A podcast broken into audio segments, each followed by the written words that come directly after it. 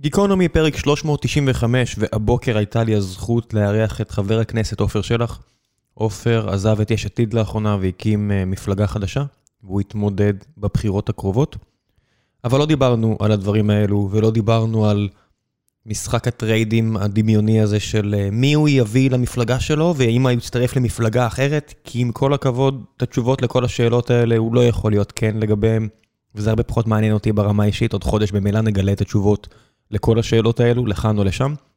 הרבה יותר מעניין אותי היה לדבר איתו על הנושאים החשובים באמת, לברר מה הם הנושאים החשובים באמת, איך זה מתנהל, מה מתנהל, מה השקפת העולם שלו, איך היא באה אה, לעומת השקפת העולם של אנשים אחרים בחברה הישראלית.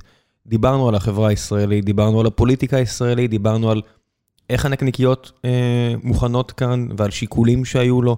אלה נושאי שיחה הרבה יותר ראויים בעיניי, הרבה יותר מעניינים בעיניי, בעיקר בגלל שכל נושאי השיחה האחרים טפלים, ואי אפשר באמת לקבל תשובות עליהם, כי המציאות מכתיבה את המציאות שהיא שונה מהתשובות שאנשים כמו עופר שלח יכולים או רוצים לתת, ואת כל הדברים האלה אתם יכולים למצוא במקומות אחרים. פה בגיקונומי תקבלו כמעט שעתיים של שיחה עם האיש, שתעזור לכם יותר מהכל להכיר אותו, את דרכי המחשבה שלו, איך הוא עובד, מה הוא חושב.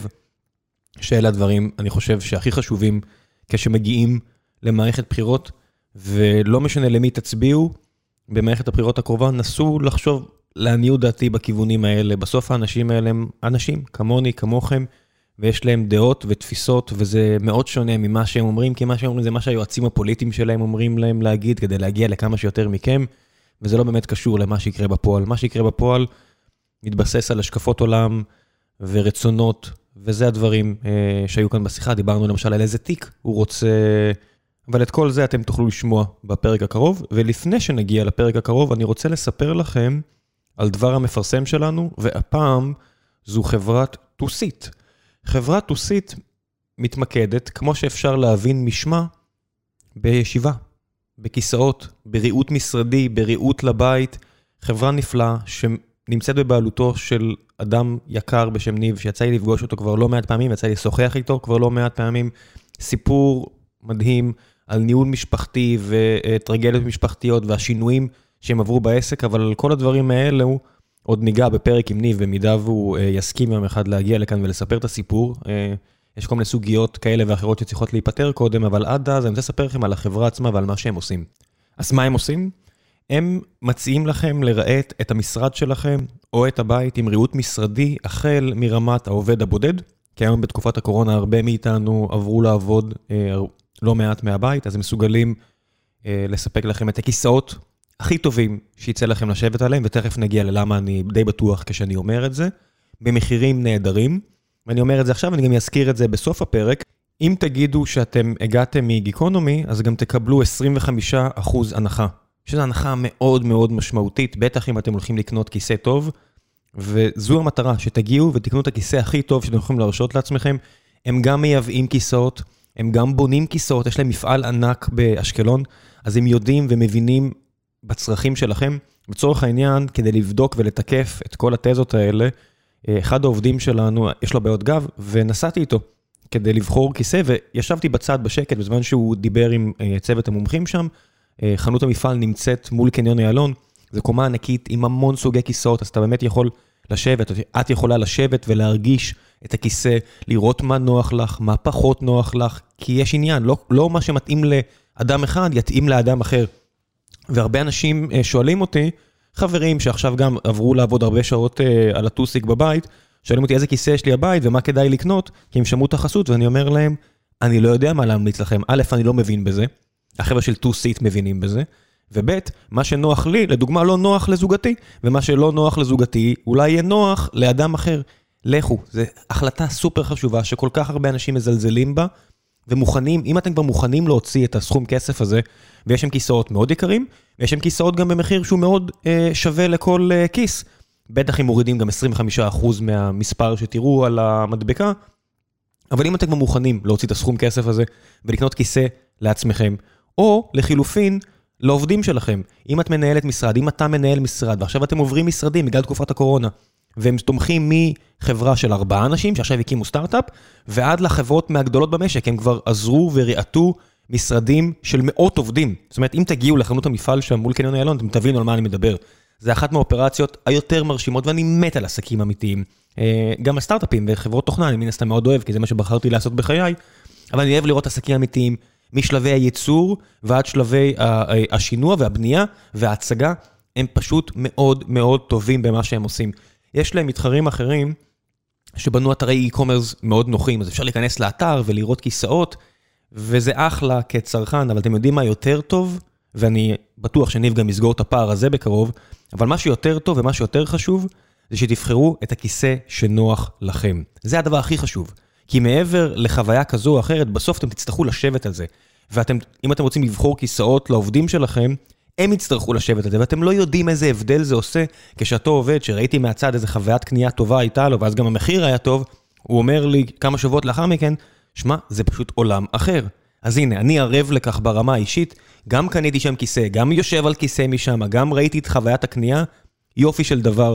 ופלוס אני מאוד מאוד אוהב את ניב ברמה האישית, אז לא יודע אם אני אובייקטיבי או אובייקטיבי פה, זה גם פרסומת, אז בסוף אני לא יכול להגיד לכם שאני אובייקטיבי לגמרי, ואני מנסה להיות. אז אני עושה מה שאפשר כדי שהחסויות האלה יהיו כמה שיותר הגיוניות, כמו שאני עושה בפרקים עם האורחים. אני מנסה לנטרל כמה שאני יכול, לא תמיד מצליח, וזהו.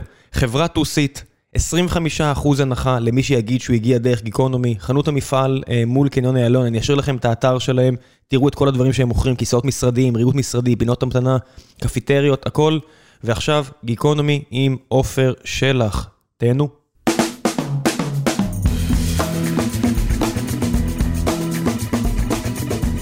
גיקונומי פרק 395, והבוקר יש לי הזכות לארח את חבר הכנסת עופר שלח, שהוא נהיה ברגע זה שיאן ההופעות בגיקונומי פעם רביעית.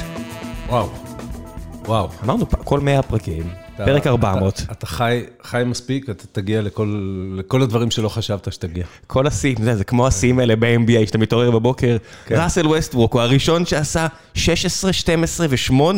עד גיל 27 כן. ותשעה חודשים, כן. ה triple double הכי צעיר אי פעם, כן. למלו בול, ואתה אומר, מה נסגר איתכם? אבל אני אלחץ בכל מקרה. מאה אחוז.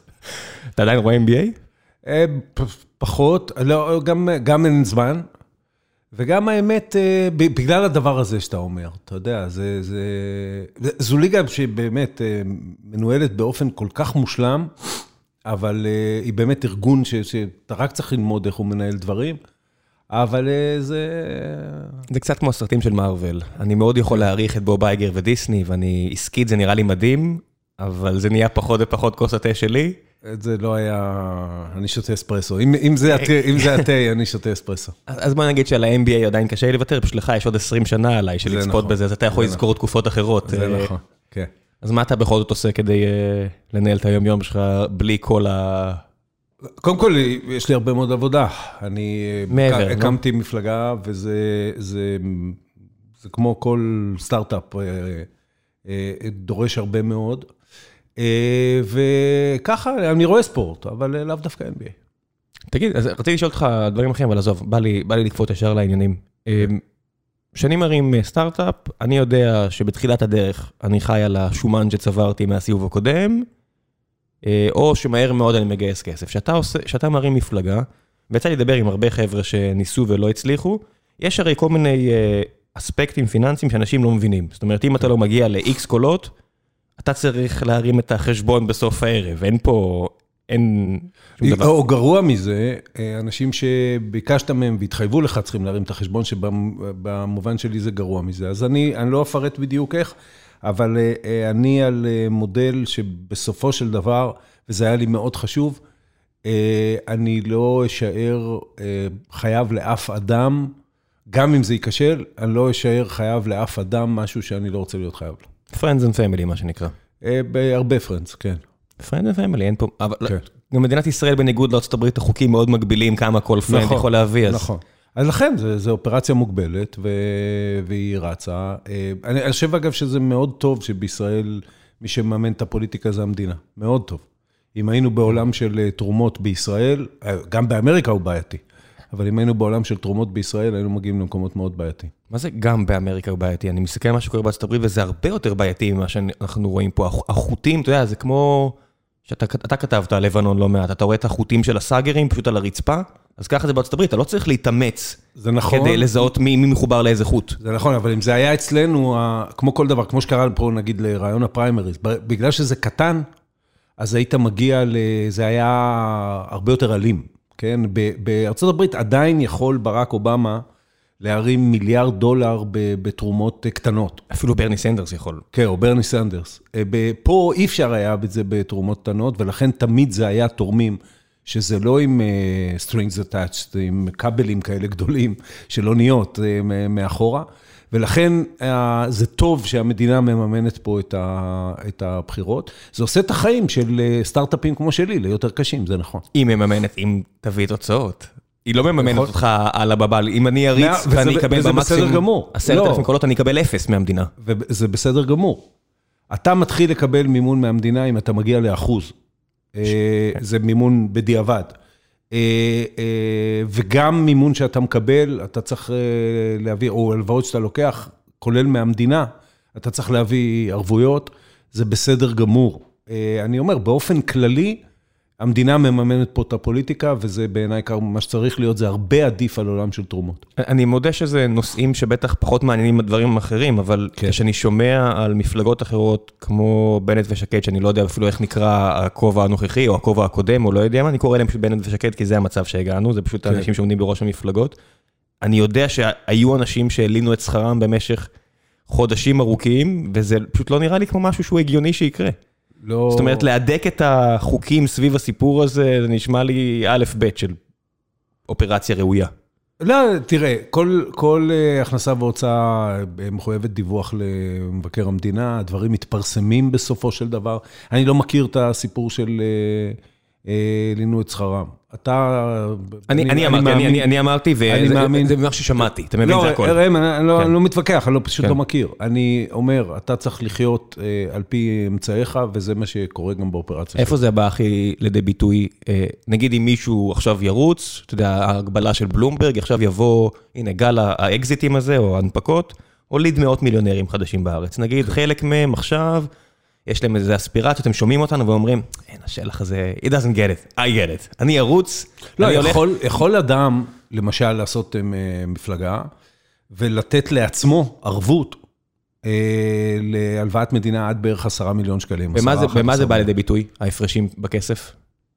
לא, לא הבנתי. במה, אם יש לי עכשיו יותר הון עצמי... אתה לא יכול, יש גם מגבלת הוצאה למפלגה חדשה, ולכן אתה לא יכול בישראל, נגיד שאתה מיליארדר, והחלטת לשים 200 אה, מיליון שקל על הקמפיין שלך עצמך, אתה לא יכול, אתה לא יכול להוציא 200 מיליון שקל. אני יכול להקים עיתון ולהריץ מועמד. זה סיפור אחר, כן? וכפי שראינו, זה עדיין לא הופך גם אותך לבן על מוות. אה, זה סיפור אחר.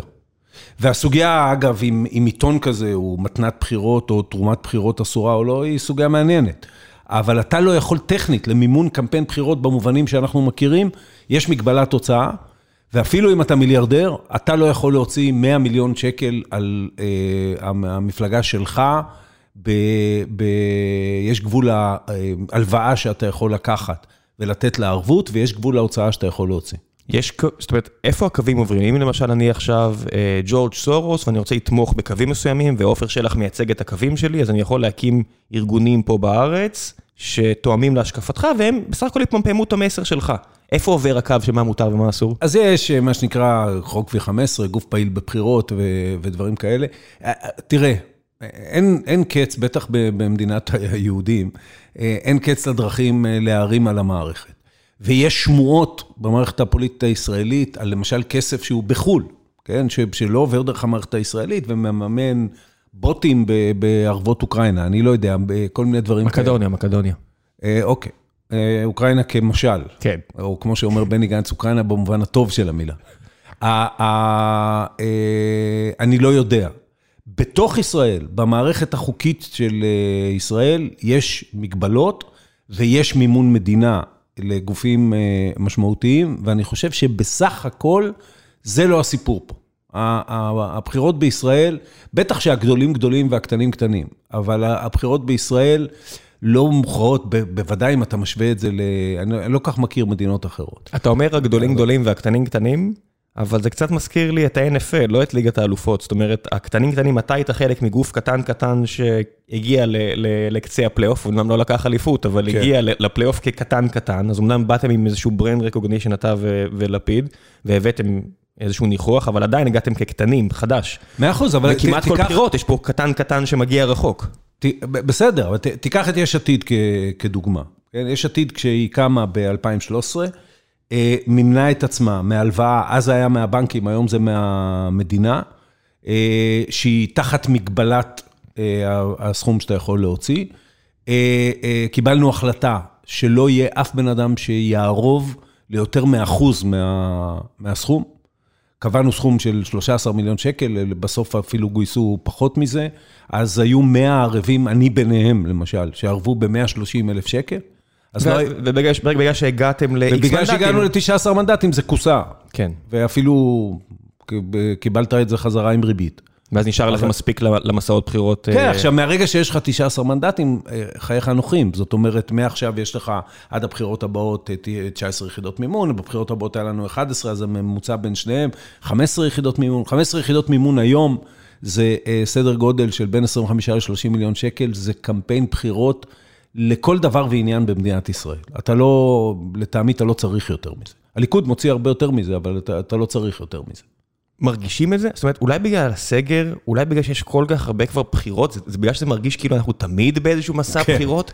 אני כבר לא מבין על מה, על מה מפלגות בכלל מוציאות את הכסף. מה, על, על פייסבוק, על של, של, שלטי חוצות? תראה, קודם כל, בבחירות האלה, בגלל uh, הסגר, uh, ואז כל הפיזיקה משתנה. אה, אה, אני מאמין, זאת אומרת, בכלל, יש אה, ספק בריא ביעילותם של שלטי חוצות, למעט אולי ב, ביומיים שלושה שלפני הבחירות, אבל עכשיו זה, הספק הזה עוד יותר גדל, מפני שפחות אנשים נמצאים ברחוב, פחות אנשים נמצאים בדרכים. זה, אלה בחירות, אין, אין חוגי בית, כן? אז הפיזיקה הזאת, שאני עברתי אותה על רגליי, ובשרי שאתה עושה שניים, שלושה חוגי בית בערב, הפכה להיות אה, זומית. אה, אז, אז הדברים משתנים בתוך זה. בטח שאני לא מתייפייף פה, כסף משפיע על מערכת בחירות, הוא מאפשר לך להעיף מסרים, הוא מאפשר לך, וזה הביצת זהב שכולם מחפשים אותה, זה לטרגט מסרים בצורה יותר אה, יעילה.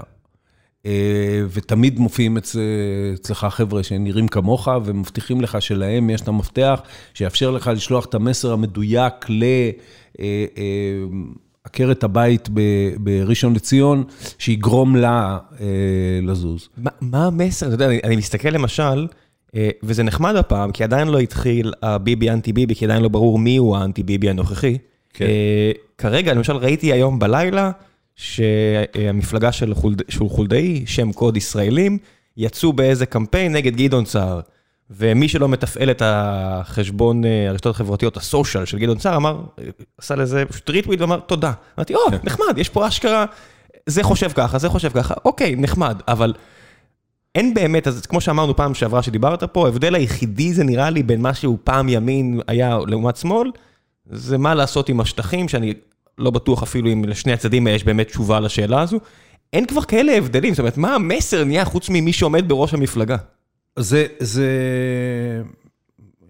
הנה אנחנו מגיעים ללב העניין. הבעיה היא לא אפילו זה, הבעיה היא שמחנה, מה שהיה פעם נקרא לו מחנה השמאל. דהיינו, התרכז סביב אה, מפלגת העבודה. בסוף אתה מסתכל, ולימין בישראל יש אה, מבנה. המבנה הוא אה, מפלגת שלטון, הליכוד, על ידה מפלגה אידיאולוגית עם מסוגלות פוליטית. כל גלגולי... מפד"ל למיניהם. כל גלגולי בית יהודי, ימינה וכן הלאה, שיש איזו סימביוזה ביניהם.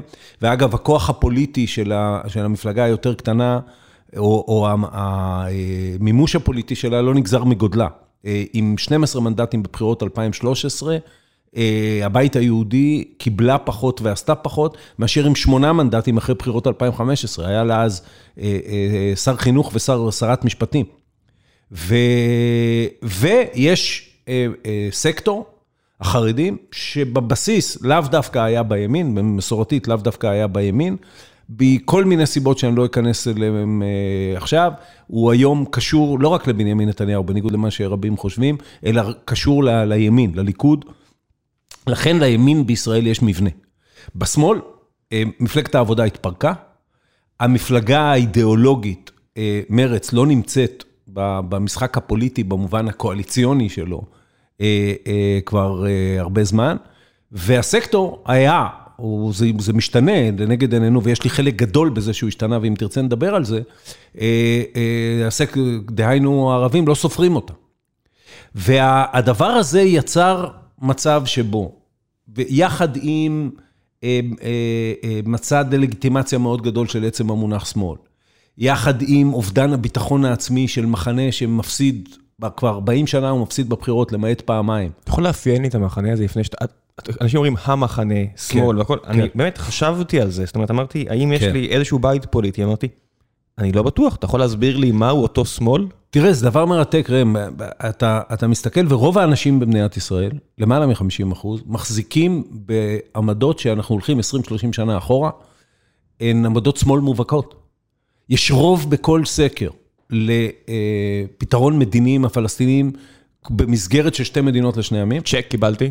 אוקיי, יש רוב לרשת, בטח אחרי הקורונה, אבל גם לפני, למדינה עם רשת ביטחון כלכלית-חברתית לכל אזרח, מה שנקרא מדינת רווחה, לצורך העניין. אז בוא נגיד שאת זה אני יכול לפרוט. זאת אומרת, פה הייתי שואל שאלות למה בדיוק אתה מתכוון. אוקיי, תפרוט אחר כך, אני אשמח לפרט מה אני רואה בזה. נחזור לזה. אבל אני כן. אומר, כקונספט, יש לזה רוב, ובטח אחרי הקורונה, כי הקורונה גרמה למצב שגם אנשים שאמרו לפני זה, עזוב אותי, שהמדינה רק תעזוב אותי בשקט, אני אסתדר, מבינים שבעת משבר, בסוף רק למדינה יש משאבים.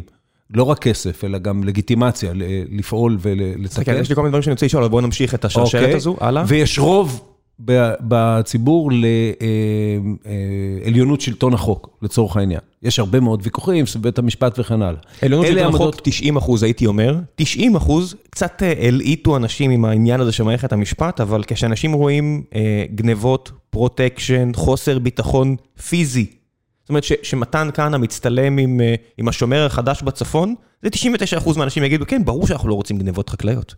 לא, מאה אחוז, אבל אני אומר, ניכנס אחר כך גם איך פותרים את הגנבות החקלאיות, אם אתה רוצה. אבל בוא נמשיך שנייה את השרשרת, אבל לצורך העניין, רוב בציבור מחזיק בעמדות שהן עמדות אה, אה, שמאל, אם אתה, שוב, אתה הולך אחורה לימים שבאמת היה פה ויכוח שקראו לו ימין ושמאל, ורוב עוד יותר גדול בציבור מזהה את עצמו כימין, זהותית. וזה גרם למה שהיה פעם מחנה השמאל, מצביעי תנועת העבודה, תקרא לזה, בשביל לא לייחס את זה דווקא למפלגה, אלא, אלא גם לפריפריה שלה, לאובדן מוחלט של ביטחון עצמי, יחד עם מסע דה-לגיטימציה על זה, ומזה נולד רעיון המרכז שהגיע לשיאו ולטעמי מת עם כחול לבן.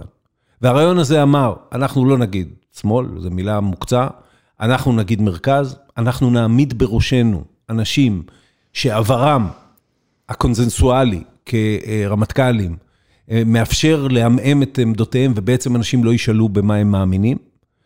אה, אנחנו נתחמק מכל אמירה ברורה, ואנחנו נתמקד פרסונלית, בטח כשראש הממשלה הוא כבר יותר מ-11 שנה והוא כל כך שנוי במחלוקת, נתמקד בזה פרסונלית, קרי רק לא ביבי.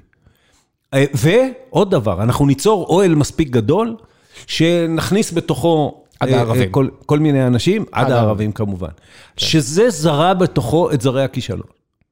כי כשאתה לא מחדד uh, עמדות, וכשאתה מספר סיפורים שסותרים אחד את השני, כמו uh, uh, לא נשב בממשלה עם נתניהו, אבל לא נעשה ממשלה בתמיכת הקואליציה, בתמיכת המשותפת, שזה פשוט מתמטית, לא מסתדר אחד עם השני, וידועה עמדתי שהייתי נגד זה.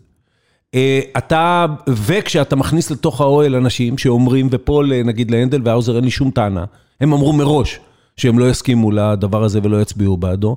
בסוף זרי הכישלון הפוליטי הם כבר בילט אין. הזמינו אותם למסיבה כי חשבו שהם יביאו חטיפים, אבל הם אמרו מה דעתם על המסיבה. ו... לגמרי, לגמרי, וכשהגיע הרגע והיה להם הכוח למנוע את זה, הם מנעו את זה.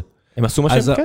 אז הקונספט אה, הזה, ואני אמרתי את זה לראשונה, בליל הבחירות האחרונות, בחירות אה, שלוש, אמרתי את זה באולפן של ערוץ 13, עוד לפני שידעתי את התוצאות. הקונספט הזה נגמר. עכשיו, מה הוא גרם עוד? שאם הדבר היחיד שנשאר זה רק לא ביבי, אז אדרבה, אה, עם נפתלי בנט עד לפני כחודש, וגדעון סער בחודש האחרון, הם האנשים שיכולים להפיל את ביבי כי הם מביאים את הקולות מימין שהמרכז ניסה להביא ולא הצליח. גדעון סער מביא, נכון לעכשיו, שישה, שבעה מנדטים שהם ימין אמיתי, שהם אה, אה, באים אליו, והוא שותף למהלך להפלת נתניהו, אז אדרבה, נלך גם אנחנו השמאל ונחזק את גדעון סער. שליש מהמנדטים... מה הקווים האדומים? נגיד אתה עכשיו מגיע למפלגה ואתה זוכה בשישה מנדטים, עומד בראש מפלגה משמעותית עם שישה כן. מנדטים, ואתה הוא נציג השמאל. זאת אומרת, הרבה, כן. הרבה מסתכלים עליך, כן. אומרים, אתה הוא נציג השמאל. כן. ועכשיו אתה מגיע, אה, ו... אה, אני מנהל, עם גדעון סער, אני מנהל עם גדעון סער. אולי עם אלקין, מר מר קואליציה. אני מנהל עם זאב אלקין, שאגב, ניהלתי יחד איתו קואליציה, וניהלתי מולו משאים ומתנים לניהול, לסידור הכנסת כנציג האופוזיציה יותר מפעם אחת. מה הקווים האדומים אוקיי? שלך?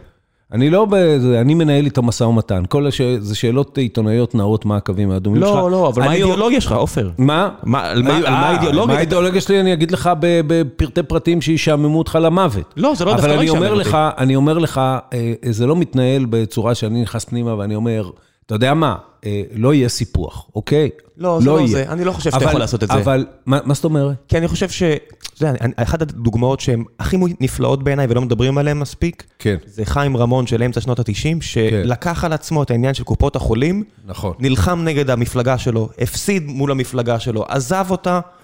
כמו שאתה עזבת את המפלגה שלך, כן. הלך להסתדרות, שנראה לי שהוא שנא את- ההסתדרות, והוא רק הלך כי היה לו תפקיד והוא ביצע אותו. נכון. עזוב שזה לא היה מושלם, נכון. אבל הוא עשה את זה. נכון. אני מסתכל עליך, ואני אומר, אוקיי, הבן אדם כבר 20 שנה כותב על מערכת הביטחון, חי כן. את צה"ל. נראה לי החלום שלך להיות שר הביטחון, רשום מקועקע לך על הגב איפשהו. אה, לא, אני רוצה להיות שר- האוצר, אבל לעשות את. המהפכה בצה"ל בדיוק, מתוך האוצר. קראתי, קראתי. אוקיי. ומה שקראתי אצלך, נראה כן. לי מאוד מוגדר, אה, ממש הגדרה של ניצחון קלאסית, כמו חיים רמון עם, אה, כן. עם קופות החולים. מה אתה תהיה מוכן להקריב כדי שייתנו לך לעשות את זה, והאם הצד השני יהיה מוכן לתת לך את זה בכלל? אני חושב שהצד השני יהיה מוכן לתת, זה בדיוק, אתה, אתה נוגע בנקודה מאוד נכונה. אה, זה לא שנכנסים לחדר, לכן אמרתי לך, זה לא כל שאלות הקווים האדומים. לא, אבל לזה התכוונתי. הן לא עובדות בפרקטיקה הפוליטית. זה לא שנכנסים לחדר ומתחילים לצרוח, אני לא אסכים לזה ואני לא אסכים לזה. אה, בתוך זה, כן, אם אני אשים למשל את הרפורמה הנדרשת והמאוד נדרשת בכוחות הביטחון של מדינת ישראל, כי זה לא רק צה"ל, אה, אני לא חושב שאני אפגוש התנגדות גדולה. ואז אתה מתחיל, אתה מגיע לנקודות שבהן יש ויכוחים, ואתה מנהל עליהם אה, משא ומתן, אבל אתה בשביל זה, קודם כל, צריך להיות עם אידיאולוגיה ברורה משל עצמך. אתה צריך לשים אותה בפני הבוחר ולהתחייב עליה, ואתה צריך להיות עם המסוגלות הפוליטית, גם האישית וגם של הכוח שיש לך, בשביל לממש את זה בחדר. לא מביך אותך ההתחייבויות האלה? הרי אתה יודע, אתה, אתה פוליטיקאי כן. מיומן, אתה אדם משכיל מאוד. כל ההתחייבויות האלה בפני הבוחר, שאתה יודע שאם תיכנס לחדר, וכדי להעביר את מה שיותר חשוב לך, מה שאתה חושב שיותר חשוב למדינה, אז אתה תוותר על דברים שאולי התחייבת עליהם. מה זה לא, ההתחייבויות האלה? אתה, אתה, אתה תגיע, לא. מה זה- מלבד אה, כמו מה שאמרת, אני ש- מתחייב למה שאני מאמין בו. אני אה, אה, רק או פטי או, או נוכל יגיד, אני אשיג 100% ממה שאני מאמין בו. אם אתה חושב שתשיג 100% ממה שאתה מאמין בו, או שאתה עובד בצורה של my way or the highway, אל תבוא לפוליטיקה. ויש בפוליטיקה לא מעט אנשים פייגלין, שככה עובדים, my way or the highway, וזה לא מגיע לשום מקום. נשאר על הספסל. או, או. נשאר על הספסל, או לא מממש כלום. ולכן אני אומר, אבל נורא חשוב להגיד במה אתה מאמין. נורא חשוב. מסכים. זאת אומרת, אתה- לא יכול להתחיל, זה, זאת הייתה הבעיה של נגיד כחול לבן. שהיא התחילה מהפשרות, שהיא עשתה את הפשרות בתוכה, בינה לבין עצמה, ואגב, הם לא היו פשרות, הם היו, תראה, אני האיש שעשה את המצע של כחול לבן, אוקיי?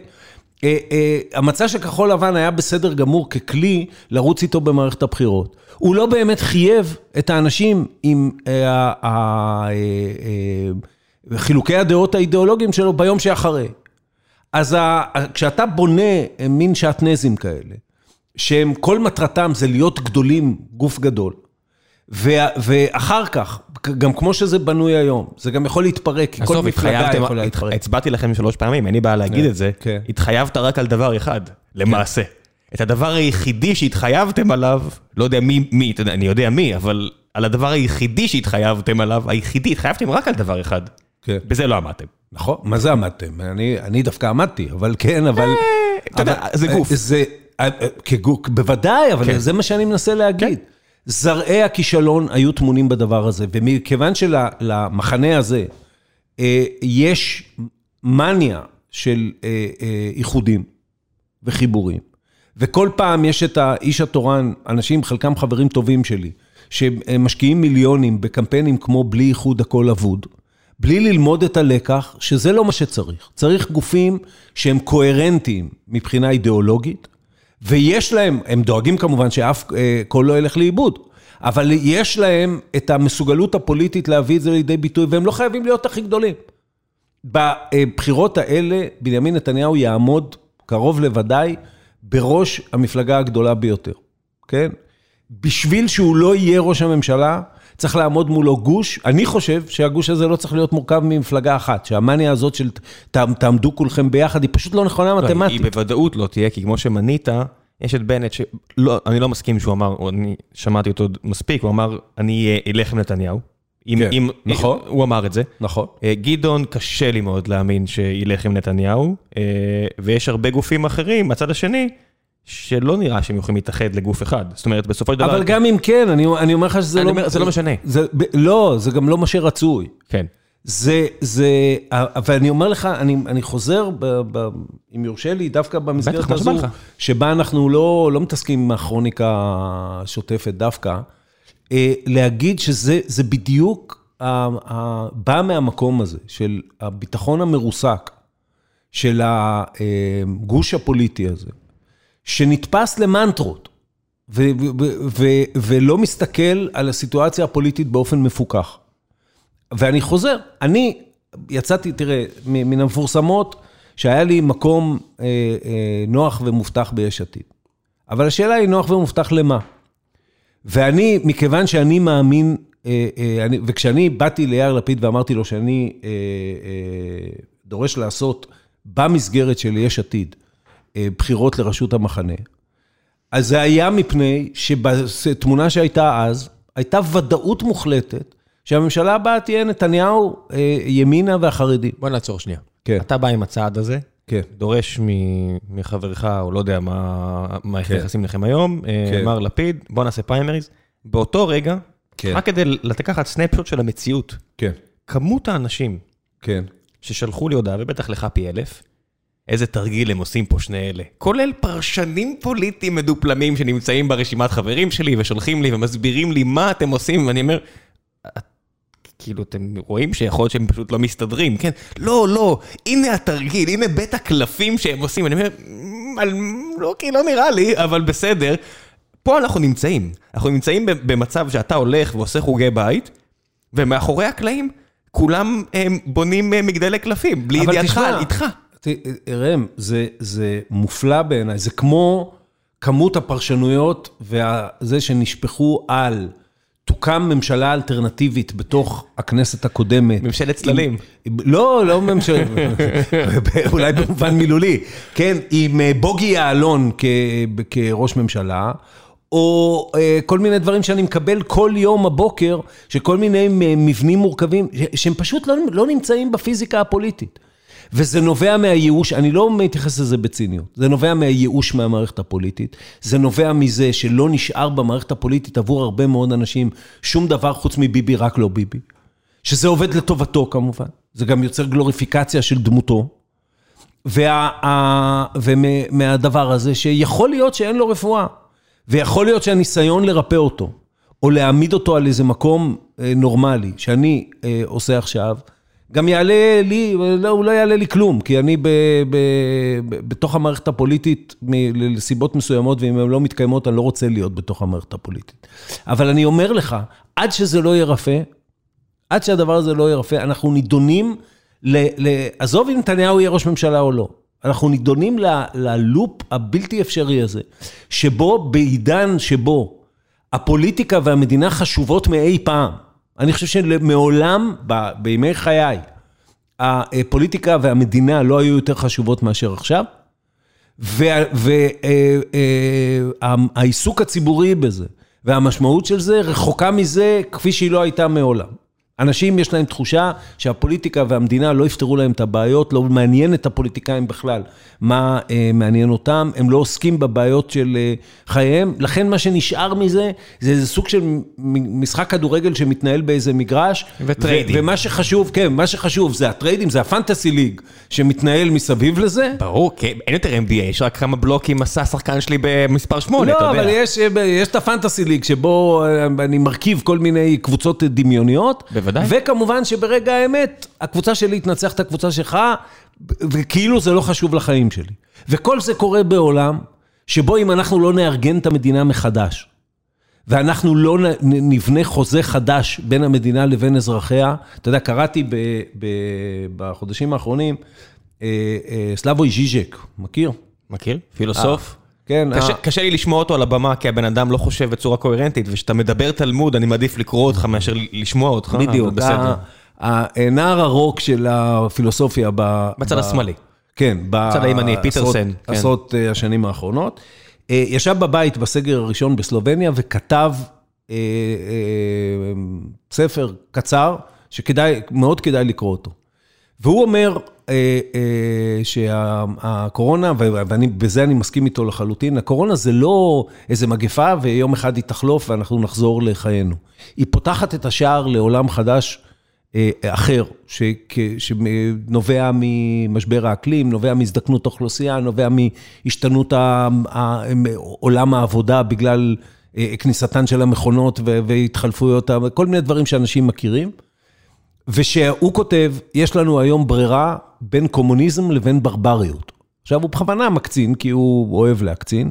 אני אומר, יש לנו ברירה היום בין סוציאל דמוקרטיה מתקדמת לבין אנרכיה, והסוציאל דמוקרטיה המתקדמת הזאת, צריך לנסח אותה, צריך לשים אותה על השולחן וצריך להצביע בעדה, כי האלטרנטיבה תהיה מה שאנחנו רואים, מה שראינו בניהול משבר הקורונה, ואנחנו עלולים לראות בדברים אחרים בהמשך אה, חיינו, בעיקר בהמשך חייהם של ילדיי. אז חכה שנייה. שיותר... מת- אז אני, אני אומר לך, שהדבר הזה, שבעוד הדברים האלה מתקיימים, ויכול להיות שמי שמקשיב לנו עכשיו מניד בראשו ואומר, וואלה, יש, אה, יש איזה משהו במה שהוא אומר, כל הפוליטיקה הישראלית יושבת על הקצה הזה של ביבי לא ביבי, זה בעיניי סוג של טירוף זה, הדעת. זה לא יכול להיות יותר, אבל בוא, אני אשאל אותך כן. משהו נורא, אה, אני רוצה להוריד את זה לקרקע, לשאול. שאלה שמציקה לי פילוסופית אה, בראש, בסדר? אוקיי. ברשותך. אני רוצה לשמוע את דעתך, כמה שאתה יכול להיות כן איתי. סע. אה, אם אתם הייתם מנצחים, כן. והיית עושה את המהלך שרצית לעשות,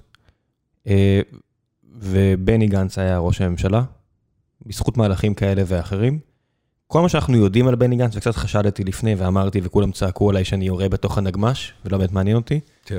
אה, אני מודה שאני קצת דואג, כי יש תקופות, אתה יודע, שאתה מסתכל על שנות ה-20, אתה מסתכל על אה, שנות ה-80 וכל מיני כאלה, יש תקופות שכדי להגיע, לעשות איזשהו שידוד מערכות, צריך לעבור תקופה של תוהו ובוהו קצת. ואני מרגיש שאם עכשיו היה בני גנץ בתקופה הזאת ולא בנימין נתניהו, עם כל מה שאני יודע, שגם דברים שאנשים כמוך אמרו לי על בני גנץ, על התנהלותו, קרי, לא מקשיב לאחרים, לא מוכן לקבל עצות, עובד לבד, אה, לא מתמודד הכי טוב עם הסיטואציה. אם עכשיו הוא היה צריך לקחת החלטות, האם היינו במקום יותר טוב או פחות טוב כרגע מאשר מה שהיה עם בנימין נתניהו? ודעתי האישית, אני, אני לא בטוח שכן, אני בטוח שזה היה עוזר לנו קדימה, כי לעניות דעתי, די עם קמפיין הבנימין, ביבי לא ביבי, וכדי להפסיק את זה ביבי חייב להפסיק להיות ראש ממשלה. אז זה היה עוזר לנו קדימה, אבל בתקופה הנוכחית, משברים ביטחוניים, פוליטיים, קורונה, אני לא בטוח שהיינו במצב טוב. אני, אני חושב שאתה טועה, אני חושב ש... אבל אתה, אתה קודם כל טועה במקום עמוק בזה, ו, ואת זה נתניהו מאוד הנחיל, בזה שכביכול אנחנו מדינה שמתנהלת על פי ראש כן. הממשלה. כן? לא. אם בני גנץ היה, קודם כל היינו, היינו נרפאים באמת מה, מהמאניה הזאת של ביבי לא ביבי, מסכים. שהיא, שהיא בשני ה, המחנות. הדבר השני, אה, היינו... אה, אה, הוא היה מפריע פחות? זה לא עניין שמפריע פחות. אני, אני אומר לך שכמי שמן הסתם היה שר בכיר בקונסטלציה הזאת, הייתי יכול לעבוד כשר בלי הטירוף שנתניהו מכניס לעבודה של כל השרים במדינת ישראל. אני, אני מבטיח לך שרעיונות כמו דברים שאני שמתי כיו"ר ועדת קורונה ואחרים שמו מתחילת המשבר, כמו למשל להקים לזה מנהלת אמיתית, מנהלת מסוג של מטכ"ל לדבר הזה, ולא לנהל את זה מהכיס האחורי של ראש הממשלה, היו מתקדמים, ואז למשל, רעיון ששוב, אני ואחרים שמנו אותו, כמו לתת לקופ, לקופות החולים לנהל את מערך הבדיקות, כשאתה רואה איך היום הן מנהלות, מנהלות את מבצע החיסונים, שזה לדוגמה בכל העולם. וזאת אגב הסיבה שקיבלנו את החיסונים האלה, ולא שבנימין נתניהו שחה בלילה לבד עם סיירת מטכ"ל והביא את החיסונים על הגב. הדבר הזה היה מתנהל אחרת. עכשיו, ל... אתה אומר שיכול להיות יותר טוב מיולי אדלשטיין וכץ בחינוך, באוצר ובריאות? יכול, זה לא, שוב, אתה, אתה עושה את זה פרסונלי, ואני כן. רוצה לעשות את זה מערכתי. לא, אני לא מדבר פרסונלי. יכול, יכולה להיות מערכת שמתנהלת הרבה יותר טוב, הרבה יותר שפוי, ואת זה אני אומר, אחרי כל מה שבני גנץ עשה, ואחרי כל הספקות שהיו לי, כי אני מכיר את בני גנץ מאז שהיינו אה, קצינים בחטיבת צרכנים לפני 40 שנה, כי כל הדבר הזה, שהכל פה תלוי באיזה אה, דמותו המופלאה והייחודית של ראש הממשלה. אתה רואה את המדינות שהתמודדו טוב עם הקורונה, וראשי הממשלה, בעיקר ראשות הממשלה שלהם, התנהגו אחרת לגמרי. אני חייב כן? להגיד לך שלך, כן. עופר, uh, I couldn't care less. קורונה זה בעיה אמיתית, כואבת, אנשים פה מתו, אנשים ימותו, כן. כלכלה נפגעה. יש דברים כל כך הרבה יותר חשובים שמתנהלים נורא ואיום. בוודאי. אני מבין שכולם חייבים... בוודאי. אתה יודע מה, ויש דברים שלא מדברים עליהם. הקורונה היא סמל בעניין הזה. כן. אני הייתי שש שנים אה, יו"ר ועדת המשנה לבניין הכוח, אוקיי? אף אחד לא עסק בבניין הכוח, אזרח, בבניין הכוח של צה"ל. יותר ממני, אני מרשה לעצמי להגיד שגם השפעתי על זה יותר משרי ביטחון וראש ממשלה, כי עבדתי ביחד עם הצבא וזה היה המקום היחיד שלו להתחכך באיזה שכל אזרחי שמקדיש לזה אה, זמן. ויכולת דיון. אני יכול לשאול אותך משהו על הדבר הזה? רגע, שנייה, שנייה. כן. אני אומר לך, אמרתי את זה להרבה מאוד אנשים, רק עד הקורונה לא ראו את זה, כי זה מתנהל בחדרים סגורים, וזה, הציבור בישראל לא באמת אכפת לו, למרות שהוא חושב שאכפת לו. הוא חושב שאכפת לו מביטחון, אבל הוא חושב שביטחון זה אם מפציצים בעזה, בח'אן יונס או בבית חנון. אה, אה, לבנימין נתניהו זה לא אכפת. לא אכפת. לא מעניין אותו. ישבתי מולו, אני לא יודע בכמה דיונים בדבר הזה. לא מעניין אותו. עכשיו, אני ידעתי את זה, זה לא מעניין את הציבור, גם אמרתי את זה, זה לא באמת מעניין, גם לא רואים את זה בעיניים. בא משבר הקורונה, ולכן אני אומר, אתה, אתה צודק במובן הזה שהקורונה היא סמל, והראה את הדרך הכאוטית. שבה בנימין נתניהו מנהל את מדינת ישראל, הראה את הניוון השיטתי של כל גופי קבלת ההחלטות וגם גופי הביצוע במדינת ישראל, ומביא אותך, אדם אינטליגנטי, לשאול אותי אם בני גנץ היה עושה את זה אחרת. זה צריך להתנהל אחרת לחלוטין, בלי קשר לזהותו של ראש הממשלה. כל הדבר הזה, כאילו, אנחנו בוחרים פה איזה, איזה אלוהים, שהוא יביא את החיסונים. קיסר, קיסר. או, כן, או הוא ייכשל בסגר, זה חלק מה, מהבעיה של הדבר הזה. אז תראה, אני אקח אותך אחורה. אם זה לא הוא מתנהל, ו... לא מנהל, סליחה, ואני רואה מה קורה, דברים שאני יכול לראות בעיניים ולהרגיש אותם על בשרי, חינוך, אה, בריאות, תקציבים שהם לא מתנהלים גרוע, בטח יכולים להתנהל הרבה יותר טוב, כן. מתנהלים בצורה כאוטית. כל לילה, פחות או יותר, או כל לילה שני, לפי פרסומים זרים, אני קורא, מישהו תוקף במדינות כן. צפון אלינו. איך לכל הרוחות זה מתנהל, שלח? אני, אני, אנשים לא מדברים על זה, אתה אתה עושה ככה, you just shrugged your uh, shoulders. כן, אני... מי מנהל את זה? זה ראש הממשלה? כן, אבל מה זה? מה זה מה זה? מי לוקח את ההחלטות האלה? זה הפעלת כוח, בחייך, זו החלטה קשה. אני לא יודע איך אתה קשה, יש אסטרטגיה מאחורי הקלעים. אני לא רוצה להיכנס לזה, אוקיי? אתה לא צריך להיכנס לאסטרטגיה, לא- מה עושים. לא מי מנהל את זה? אני אומר לך, כן. אין דבר כזה, כאילו מתייחסים לזה כאילו כל דבר כזה זה אה, החלטה אם לגייס את המילואים לפני יום כיפור. מתעסק, מתעסק בזה, אגב, אפילו בצה"ל, מתעסק בזה פרומיל מהכוח של צה"ל. על מה אנחנו מדברים? עם החלטה אם להפציץ במקום כזה או אחר? אני לא, אומר לך, אני אומר לך לא? שמה עושים עם ההכשרות המקצועיות במדינת ישראל, יותר חשוב מזה פי 200.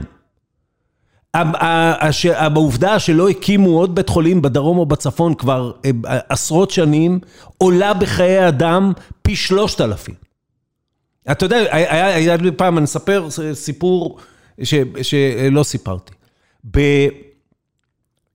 חודש ספטמבר 2014, אחרי צוק איתן, אה, ישבתי אצל נתניהו כחבר ועדת משנה של ועדת חוץ וביטחון, והיה איזשהו דיון, ונתניהו פצח מסוג הנאומים של, בוא נגיד, החיים קודמים לאיכות החיים, הדבר הזה. היה לו ראש הממשלה, אני נוסע מכאן, מהמשרד הזה, ללהבות הבשן ללוויה. אוקיי? לא, זה חספין, הוא מלהבות הבשן, אבל זה, זה... אלוני הבשן, סליחה, לא... זה, אה, אה, לב, לבית הקברות בחספין, ללוויה של חבר לצוות של הבן שלי, שהיה נפצע בצוק איתן, היה חודש וחצי אה, בלי הכרה ונפטר. אמרתי לו, אתה יודע ממה הוא נפטר? הוא נפטר מזיהום. בטח. 5,000 איש בשנה מתים מזיהומים בבתי החולים בישראל. זה מספר שישב פה מנהל בית חולים, הוא אומר לי שאין אף אחד שמודד אותו כמו שצריך, בוא נגיד הרבה. אלפים. אלפים. אלפים, זה עזוב, בסדר, כן. בסדר? אלפים. אה, אה, לא את כולם אפשר למנוע, כן? בתי חולים זה מקום מסוכן, אבל אה, אפשר להקטין את זה, יש תוכנית לאומית להקטין את זה, שעולה 40 מיליון שקל בשנה. עופר, אפשר להתחיל אוקיי. למדוד את זה. אפשר שמישהו יגיד, זה מספיק חשוב לי, כדי שכל יום אני רוצה את המספר. לא, אני- אומר את זה, זה. ראם, אני אני אומר את זה בשביל להמחיש כן, כן. שמדובר פה על חיים. אמרתי לו, אתה רוצה לדבר על חיים ולא על איכות חיים? אני מדבר על זה. אבל זה משעמם. עכשיו, נכון, אתה משעמם ולהגיד. שיושבים בקבינט ודנים וזה, ואז בסוף יוצא איזה F-16 ועומד מעל הכנרת ומוציא טיל, זה, זה הקצה של הקצה. הדברים האלה הם בניגוד למה שחושבים, הם פשוטים במובן הזה, אני לא- אני לא, אני לא מקל בהם ראש. הם פשוטים במובן הזה שעוסקות בהם מערכות מאוד יהודיות, מאוד כבדות, אתה מקבל אותם על בסיס של אה, אה, מודיעין מאוד אה, אה, מדויק, בתנאי ודאות מאוד מאוד גבוהים. זה, בעיה פתורה, אתה אומר. זה לא בעיה פתורה. ושוב, אני לא מקל בזה ראש, אבל אני אומר לך, יש בישראל דברים כל כך הרבה יותר קריטיים, ועליהם אף אחד לא אומר, אני הייתי רוצה שיעמוד שם בן אדם שהוא... תמיד אומרים, למי יתקשר ראש הממשלה כשהסורים יהיו על הגדרות בזה? להלן החדשות, הסורים היו על הגדרות פעם אחרונה ב-73, אוקיי?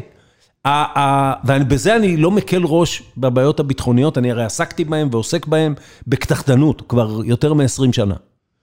אבל ה- ה- ה- ה- כל הדבר הזה, כל הבנייה של הדבר הזה, היא חלק מה... מה אם אתה רוצה, מההזניה של החוויה ושל המשמעות הפוליטית. להעמיד את המשמעות הפוליטית על פחדים, גם את ענייני הביטחון, על פחדים ומיתוסים, ולא על ריאליה, לא על מה שבאמת אה, אה, מתרחש, זה ההפרד ומשול או ההפחד ומשול הקלאסי של שלטון, שרוצה שאתה תעסוק בזה ובסוגיות זהותיות ולא בדברים האמיתיים. יופי, אז הגענו לאיפה שרציתי שנגיע, ואז כן. אני מגיע למסקנה שאחת הבעיות הכי גדולה בארץ, זה שאנשים לא יודעים בכלל. אה, אז אתה אומר, אם, אם היו, הרי מאז ביסמרק מנסים להסתיר את איך עושים את הנקניקיות, והנקניקיות מלאות בציפורניים. זאת אומרת, כל פעם שאני חושף אנשים, אם אני שולח אותם לשמוע משהו, לקרוא משהו על מערכת החינוך, על מערכת הבריאות, הם מזדעזעים, ולכמה דקות זה הדבר הכי חשוב להם. נכון. לכמה דקות זה הכי חשוב, הם מבינים איך לא עושים משהו רק בנוגע לזה, ואז הם חוזרים ליום-יום שלהם ולחדשות והכל וזה נשחק. כן. איך משנים את ההלך רוח הציבורי ומזיזים את הכוונת ל- למכונה עצמה, שהיא כל כך ניתנת לשיפור. זאת אומרת, אני לא אומר, בעיניי אנשים אומרים, מערכת הבריאות מת- מת- מידרדרת והכל, אבל בפועל, בכל צורה אובייקטיבית, אם אני היום חולה, הסיכוי שלי, לא משנה כמה המצב הכלכלי שלי, יותר טוב מאשר לפני 20 שנה, כי הטכנולוגיה השתפרה, הרבה דברים. אבל איך עושים את זה להרבה יותר טוב בעתיד? לפני, לפני אה, ב- 200 שנה, תוחלת החיים הייתה 60. אז אבל מה? זה כי הרבה ילדים מתו, ופתרנו לא, את זה. לא, גם, גם כי אנשים, נכון, אנשים בוודאי. לא חיו מעבר. נכון, נכון, נכון. אוקיי? אתה אתה יודע שאחת הבעיות אה, אה, של... אה, שלאנשים יש כל כך הרבה בעיות בשיניים, זה שלא לא תוכנן הפה שלנו להחזיק מעמד כל כך הרבה שנים. גם אלצהיימר, המוח, מה לעשות, בדיוק. הת- התאים מסתיימים, זה אני, מה יש, אז כן. אני, אני אומר, אה, אה, צריך להחליט שזה חשוב, צריך, ו, וצריך להצביע בהתאם ולדרוש בהתאם וכן הלאה. ותראה, זה, זה קשה מפני שזה זה אמורפי, ומפני שהאזרח אומר לעצמו, איך אני אזיז את זה? אבל תראה, אני אתה, מצביע לך, אתה אתה תזיז את זה, מה זה אני אזיז את זה? בדיוק, אז תצביע לי. כן. אתה נתת קודם, ובצדק, את הדוגמה של חיים רמון. כן? מטרה חיים מוגדרת רמון, היטב. אדם אחד שהחליט שזה חשוב, עשה את אה, מס הבריאות ושינה את כל, אה, בעצם אה, אה, חיזק באופן מהותי את אה, אה, מערכת הרפואה הציבורית בישראל, ולקח את ההסתדרות לכיוון של להפוך אותה אך ורק לארגון עובדים. המלאכה הזאת לא הושלמה, ו, ו, אה, אבל גם, גם בסוף אתה מסתכל היום על ההסתדרות, והיא הרבה יותר, אתה לא זוכר, אני זוכר את הימים שכור היה חצי מהמשק הישראלי. כן, ההסתדרות הייתה לא רק ארגון עובדים, אלא גם המעביד הכי גדול במשק הישראלי. שזה יצר ניגודי אינטרסים מובהקים. זאת אומרת, תבחרו אנשים. קודם כל, תשאלו את עצמכם, אתה הולך על הראש של המעסיק הכי גדול אה, גם בארץ עכשיו. שהוא... צה"ל. לא, יודע, אני, לא הולך על הראש שלו. אני לא הולך על הראש שלו. אתה הולך נגד, אני אה, מניח שהרבה דברים שאתה תעשה, אני עופר. אני האיש שקיצר את השירות בצה"ל משלוש שנים לשנתיים ושמונה חודשים, על אפו וחמתו של בוגי יעלון שהיה שר הביטחון, על אפו וחמתו של צה"ל. כן. תעמוד לא- היום, תעמוד היום, לא רחוק מהמקום שאנחנו מקליטים את זה, בקריה, ותשאל את ראש אכ"א או את הרמטכ"ל, אה, אה, האם על הקיצור הזה, הם יגידו לך, זה הציל אותנו. אז אתה צריך אזרח. עופר זה לא הבעיה, עופר, זה אני אני בטוח זה- שאתה יכול אני- לעשות. זה לא הבעיה הכי חמורה. לא, לא, לא, זו כן, בעיה אבל- חמורה, חסכת הרבה כסף, אני חושב שזה הישג כביר, זה לא, מגניב. ש- ייעלתי את הצבא, עשיתי את הצבא יותר טוב. זה טוב. הבעיה היא שיש כן. הרבה מאוד אה, מקומות לשיפור צה"ל, שיעברו דרך נגדים שאו שיצטרכו להשתפר או שיצטרכו ללכת הביתה. וזה המקום... הנגדים זה הבעיה האחרונה של צה"ל. האחרונה. אה, איך אתה אומר את זה? כי אה, לפני הנגדים, אני אשאל אותך שאלה, כן? למה יש לצה"ל צבא יבשה? מה המטרה שלו? כן. שיטור ברשות הפלסטינית, אה, הגנה על גבולות, כי יש בהסתברות נורא נמוכה בסוף. משהו כן יגיע מהצפון או מהדרום, כן, אתה יודע, דברים משתנים. מצרים לא תהיה פה עוד 50 שנה בקונסטלציה הנוכחית. מתישהו... אתה, אתה אומר אוקיי, אבל... אם, אני, אם זו המטרה, אם, אתה ענית לי בציניות כמובן, אני לא, אני זו, לא ציניות בכלל. אם זו המטרה, אגב, זו תפיסה. זו אני לא. עניתי, אני לא עניתי בסרקזם, אני זו- אומר זו באמת... תפיסה, תראה, ב- בשלהי ימינו אה, בוועדת חוץ וביטחון בסוף 2018, לפני שהמערכת נכנסה לכל הטירוף של השנתיים האחרונות, עומר בר-לב, שהיה יו"ר ועדת המשנה למוכנות וכשירות, ואני, הנחנו מסמך, הוא לא היה מסמך רשמי של הוועדה, הוא היה של שנינו, כיושבי ראש של שתי הוועדות הגדולות שנוגעות בעניין, על אה, סוגיית אה, צבא היבשה. חלקו גם פרסמנו בציבור, כי התפיסה שלי תמיד הייתה שוועדת חוץ וביטחון, בין השאר, בין שאר תפקידיה, היא ועדה שמנגישה את הביטחון לציבור. ושמנו בו את הסוגיה, למה צריך צבא יבשה, כי אני אומר לך, ואני לא רוצה לעסוק בדברים שלא פורסמו בציבור, אבל זה, זה ברור לכל מי שחוקר ממלחמת לבנון השנייה ועד צוק איתן. כן, צבא היבשה בצה"ל, בשתי המערכות האלה, אה, אה, הופעל בהיסוס, באיחור, שלא על מנת להשיג איזושהי מטרה אמיתית. לא הייתה מטרה אמיתית. אפשר היה שתהיה מטרה אמיתית, אבל אה, זה, זה מין דבר, כבר אתה, זה כלי שכבר לא מאמינים שישתמשו בו, אז כבר בונים אותו ככה, ואז לא מפעילים אותו, ואז אנחנו משלמים בחיי אדם, אה, לצערי, שהם מיותרים, לא במובן הזה, נהרגים אנשים במלחמות, אלא במובן הזה שזה לא משיג איזושהי מטרה. הדבר הזה, אם היה פה אכפת באמת בענייני ביטחון, על זה היו צרים על הקריה 24 שעות ביממה. אם היה אכפת באמת בענייני כמה עולה הביטחון, על זה היו שואלים שאלות והיו פה ועדות חקירה ממלכתיות, כי זה עולה עשרות מיליארדים בשנה. זה עולה כסף שאם תשים אותו במערכת הבריאות, אתה תציל חיים. גם, אה. אז אותו דבר יגיד לך מערכת הבריאות, הנקודה זה הייעול. זה כל הזמן לחשוב איך- אפשר לעשות יותר טוב. אבל כן. יותר טוב, יותר טוב, זה השאלה בשביל מה? מה המטרה? מה פונקציית המטרה, כן. לא הוגדרה פונקציית המטרה מעולם על ידי הדרג המדיני במדינת ישראל, כי זה משאיר אותו תמיד באיזה אזור אפור, שבו אתה יכול להגיד אחר כך, כמו שאמר נתניהו כשהוא בא לוועדת ביקורת המדינה, ואני הייתי שם, ב- אחרי דוח מבקר המדינה על צוק איתן, ותיאר את צוק איתן כאילו זה הכל היה מתוכנן, והכל היה שם ככה, ואמרתי, ראש הממשלה, יש רק בעיה אחת, אנחנו 12 פעם הסכמנו להפסקות אש באמצע, אז אם הכל היה מתוכנן, למה רצינו לעצור? איזה קרב אבל- בהיסטוריה האנושית היה מתוכנן לעילה או לעילה? מה- מה זה הדבר הזה? כן, עכשיו, ה- לכן אני אומר לך, תמיד כשבפוליטיקה אתה מגיע לאיזשהו עומק, אנשים אומרים, תעזוב אותי, תעזוב אותי.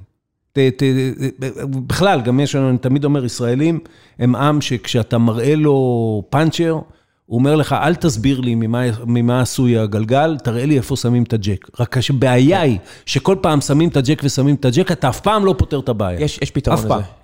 עופר, נחשפתי כן. בעשור האחרון לפתרון. כן. אני אומר לך. והוא? מספרים. בסוף, אם אתה בוחר מדדים, זה כמו שאני מנהל אה, עם שותף שלי, המנכ"ל, אני יכול לדבר רבע שעה על מה אני עושה, והוא מסתכל עליי בעיניים של בנימין נתניהו על אותה גברת בקריית שמונה, הוא לא יגיד לי, אתה משעמם אותי. אבל אני רואה בעיניים שלו בקליפורניה שהוא כבר עושה דברים אחרים. אני יכול לפקס אותו אם אני אציג לו מספר, וכל שבוע המספר או יעלה או ירד, ואז אנחנו יכולים להסכים האם זה המספר החשוב, ואז הוא מתעניין. אני, אבל, אבל, מאה אחוז, רק אני אומר לך, הדבר הכי חשוב שאמרת, זה אנחנו מסכימים עם המספר החשוב.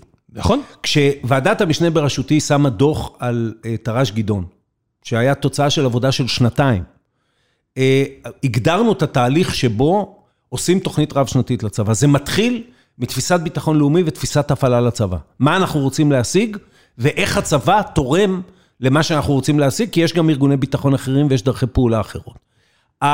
זה לא נעשה מאז ימי בן גוריון, בכוונה זה לא נעשה. כי זה מאפשר למיתולוגיה להישאר במקומה. תאר לך שבינך ובין המנכ"ל, המנכ"ל היה אומר לך, תשמע, זה בכלל דברים שהם אה, מעבר להבנתו של אה, בן אנוש, ורק אני יכול להתמודד איתם, ואני הוא מר, לא יודע מה. אה, אבל בנימין נתניהו לא יהיה פה לעד. מה זה? לא, זה לא, זה לא, זה לא בנימין נתניהו, זה גם לפניו. הבן אדם אחריו גם ירצה שזה יישאר ככה? בוודאי, בוודאי. כל שרי הביטחון במדינת ישראל, שרובם המכריע לא היו שרי ביטחון בכלל. לא היו שרי, היו לישראל ב, בימי קיומה מספר קטן מאוד של שרי ביטחון במובן הזה, ששר ביטחון זה לא הבן אדם שקובע איפה ומתי יפציצו בעזה. זה דבר מגוחך. מפעיל הכוח במדינת ישראל זה ראש הממשלה, ו, ובמערכות שאנחנו נמצאים בהן היום, אה, או, או במציאות הביטחונית שאנחנו נמצאים בה היום, מפעיל הכוח בסוף, אתה יודע מה זה? זה אלוף במטכ"ל, זה ראש אגף מבצעים. אה, שר הביטחון הוא בונה הכוח, וכבונה כוח הוא צריך לקבל היום, במציאות שאנחנו נמצאים בה, החלטות אדירות, והרוב המכריע של שרי הביטחון במדינת ישראל, הם לא מבינים על מה אני מדבר בכלל. הם לא עסקו בזה דקה, הם חשבו שהם עוסקים. אבל הם לא עסקו בזה דקה. אם עכשיו הייתי נותן כן. לך, ובטח היית יושב וחושב על זה כן. לעומק, אני מביא תשובה יותר טובה, אבל כן. אם אני עכשיו מעמיד אותך על הבמה ואומר לך, מה הם חמשת המספרים הכי חשובים שאם הייתי חייב להסתכל עליהם, וכל שבוע לתת דוח התקדמות למדינת ישראל בנוגע למערכת הביטחון. מה זה היה? לא, זה לא, זה לא עובד. זה לא עובד ככה? זה לא, לא סט של מספרים שאתה מסתכל עליהם? תגיד לי, תגיד לי, תקבע בתפיסה מפורסמת, ברורה בציבור וכן הלאה, מה היעד שלנו, ואל תגיד לי להיות בטוחים. כן? מה יכול להיות אה, היעד שלנו? תן לי את התשובה הזו, מה יכול להיות היעד שלנו? אמרת מה המטרה? היעד שלנו למשל זה לבנות, אפרופו צבא היבשה, זה לבנות את צבא היבשה ככה, ששום מלחמה, בעתיד הנראה לעין, מול האויבים הנראים לעין, על גבולותיה של מדינת ישראל, לא תארך יותר משבוע. מפני שאם היא תארך, אם מלחמת הצפון הבאה תהיה יותר משבוע, פני צפון מדינת ישראל לא יהיו מה שהם היו. לא יהיו. עכשיו, מול זה, זה, אתה מסכים איתי יעדים בשפה שאתה מכיר? זה נשמע, מול, אף מלחמה פה לא נמשכת יותר מ-40 יום הרי. מול... לא יכולה להימשך, אין כסף לנהל מלחמה יותר מ-30-40 יום, לאף מדינה. לא, אבל זה שהיא נמשכת 40 יום זה כישלון. אתה אומר שבוע. 아, כן. עכשיו, אל מול זה אני בונה תוכניות, אה, את חלקו של צה"ל בעניין הזה, אל מול זה אני בונה תוכניות אופרטיביות, ש... ואל מול זה אני בונה כוח. במקום זה, וזה דברים אני עוסק איתם באמת 20 שנה. כן? במקום זה, מה שעושים זה חנות מכולת, מורידים שתי קופסאות מפה, שתי קופסאות משם, ועוד קוראים לזה התייעלות, או, חמ... או, או מה שזה לא... כל הריב פה הוא על חמש או שש צוללות. שים לב על מה, כבר שנים מדברים פה, כן. חמש או שש צוללות, אגב, כאילו שאני אומר, זה לא בעיית אופטימיזציה, כמה זמן החרא הזה אמור להיות במים, לחזור, ללכת לאיפה שהוא אמור להגיע, אגב, למה זה העניין? לא, אני אגיד לך גרוע מזה. עד עכשיו, בעוד אנחנו קונים את הצוללות האלה, הוויכוח לא הוכרע. צה"ל עמדתו עד עכשיו, היא שצריך חמש צוללות, ואחת לכמה זמן מופיע הרמטכ"ל או ראש אג"ת, ואומר, כשתגיע הצוללת השישית אנחנו נשבית, לא, ראיתי, או ראיתי נמכור את, לך להקים את הראשונה. ראיתי את מפקד חיל הים, אני לא זוכר את שמו, אלוף, אתה זוכר? כן, שרביט. אוקיי, כן. מצטער. אז- אז אלוף- שרביט אומר, צריך שש. אני ראיתי אותו אומר את זה. אני אומר לך, ב... וזה, אני יכול להפנות אותך לכותרות בעיתונים, בשביל לא להפנות אותך לדיונים אה, אה, יותר סודיים שהייתי בהם. אה, שהוא אומר משהו אחר? ש... כשמפקד חיל האוויר הנוכחי, נורקין, היה ראש אג"ת, הוא אמר, אנחנו צריכים חמש... אה, זה. עכשיו, יכול להיות שצריך חמש, צריך שש, זה אגב, זה דווקא דיון מקצועי מאוד מאוד ברור. איך אפשר לנהל את הדיון הזה עם הציבור? כאילו, מה זה לא, הדבר לא, הזה? לא צריך את הציבור בשבילו. לא צריך את הציבור. יכול להיות שהמשפט ו- על הצוללות, אם וכאשר יהיה משפט כזה או ועדת חקירה, יפתח יפתח את החוט שדרכו אפשר יהיה לפרום את הש- את הבולשיט? לא, לא, כי זה, זה סיפור של שחיתות, זה, מה שאני אומר לך עכשיו הוא לא שייך לשחיתות. אם צריך חמש או שש זה ויכוח מקצועי שקיים בין אם יש שחיתות ובין אם אין. יש ב, ב, בצד זה פרשת שחיתות, ויש טענה שהמספרים של הצוללות שקונים מושפעים מהשחיתות. אבל הוויכוח היה צריך להתקיים ומתקיים ככה או ככה. והדבר העיקרי שצריך, וזה אני אמרתי הרבה יותר מפעם אחת, גם בדיונים וגם אני אומר אותו בחוץ, זה שאי אפשר להכריע אה, כמה צוללות קונים, עד שלא הכרענו כמה צוללות צריכים, באופן מוזר נורא. כן? כי אתה גם לא קונה מלפפונים הביתה, עד שהחלטת כמה מלפפונים אתה צריך. ומלפפון לא עולה מאות אה, מיליוני יורו. אפשר לחשוב שגם זה קנייה חד פעמית, צריך לזכור שרק לתחזק את הדבר הזה, בטח, זה זה עשרות מיליונים. זנב, זה זנב, מאות. לא, בשנה. זה זנב אה, אה, אה, לוגיסטי ובכל המובנים שלו, של מאות מיליונים. וה, וה, וה, ואגב, אני בדעה שהפררוגטיבה של ראש הממשלה זה להחליט בניגוד לדעתה של המערכת הצבאית בעניין הזה. לחלוטין. זה לא שהמערכת הצבאית צריכה לקבוע, אבל צריך להחליט. וה, ובפועל, העובדה שכבר קני, קונים את הצוללות שיחזיקו אותנו על מערך של שש צוללות, ועדיין צה"ל אומר, אני בדעה שצריך חמש, זה בלתי נסבל. אבל זה אתה אומר לאזרח רגיל, הוא אומר לך, עזוב, זה גדול עליי. זה איך אתה- גדול איך עליי. אתה לא משתגע? אתה עושה הרי... אני משתגע. אתה- תצא מפה עכשיו, אתה מסתכל בשעון, כי אתה כבר צריך לרוץ ל- לא, לוועד לא בית הבא, לא או לא רץ יודע לשום מה. מקום. אז בסדר, יופי, אתה כן רץ, אבל... כן. אבל אז היום, אז לא עכשיו, אתה תלך עכשיו ותדבר עם הפנסיונרים פה, ומתלמידי תיכון של בליך, מה- בזום ולא יודע מה, ושוב יגררו אותך ל... האם סתיו שפיר תהיה או לא תהיה אצלך, והאם אתה תהיה עם חולדאי או לא תהיה עם חולדאי, ומה אתה אומר על מר ביטחון, לא מר ביטחון, וקורונה, לא קורונה. איך לכל הרוחות אתה לא... אני, בוא תראה, תראה מה עשיתי, אז כנראה שאני משתגע. לא, זה לא. לא, אני, אני אומר לך לאן אדם כמוני, שהגיע לפוליטיקה בגיל מאוחר, ושהגיע לפוליטיקה לזמן קצוב, אני לא נכנסתי, ואני אגב לא אומר שזה רע. יש דבר טוב בלהיכנס לפוליטיקה בגיל 25-30 ולהתחיל לטפס במעלה אמות המשומן, אני אגיד לך מה זה, מה זה עושה. זה מייצר לך, וחסר היום בכנסת מאוד, כי זה קיים היום רק בליכוד. גדעון סער כזה. גדעון סער כזה. גדעון סער היה חבר חכפ"ש, כן, חבר כנסת אה, פשוט, ואחר כך היה יו"ר ועדה, היה יו"ר ועדה למעמד האישה, ו, אה, אה, וכן הלאה, ואחר כך היה שר יותר זוטר, ואחר כך היה שר יותר בכיר, ונוצר מזה איזשהו גוף של ידע. ו- ואיזושהי מסורת לדבר הזה. אבל, כן. ו- ואילו ה- ה- השמאל, בגלל שהתפרקו לו המבנים, מלא באנשים כמוני, שהגעתי לפוליטיקה בגיל 53, אז הבאתי איתי ידע ויכולות וזה ששופצרו ב- בעולם החיצוני, אבל אני בפוליטיקה לזמן קצוב, ואתה מגיע לנקודה שבה אתה אומר, אני, אין לי שום רצון להישאר על הגלגל. זו האמירה האריק שרונית הידועה. שום רצון. אין לי שום רצון לטחון את זה ולטחון... אתה יודע, ששאלו את בגין, שנכשל שמונה פעמים במערכות בחירות, ובסוף אה, אה, נהיה ראש ממשלה, איך הוא נהיה ראש ממשלה? אז הוא אמר, אתה הולך במסדרון ופותח דלתות, יום אחד אתה פותח את הדלת הנכונה, ואתה במשרד ראש הממשלה. אין לי, אין לי יכולת נפשית אה, אה, ופיזית לעשות את הדבר אתה יודע הזה. מה הטרגדיה שאתה עושה את זה? כן. עד שאתה מגיע לנחלה, אתה כבר לא הבן אדם שהיית לפני אה, שמונה ניסיונות, ואז יכול להיות שהבן אדם שניסה, הוא לא הבן אדם שנמצא בתפקיד. יכול להיות. אם דיברנו על בגין. יכול להיות, אבל אני אומר, זה, זה, אה, אה, אתה מגיע לנקודה שבה אתה אומר, אני אנסה לעשות את הדבר, הנכון, אפילו אם זה אומר שיש סיכון שזה יעלה לי ב, ב, במקומי בכנסת. איך תמנע מעצמך להיות ג'ורדן בוושינגטון? ג'ורדן וושינגטון, אני מאוד אוהב אותו. ג'ורדן בוושינגטון היה, אה, אה, אה, אני לא יודע למה הוא עשה את זה, כן, יש לי חשדות, אבל אני, אני מסתכל עליו, הרי הפרשנות שלנו עליו יותר מעניינת ממנו, כן, ממה הוא חשב. כן.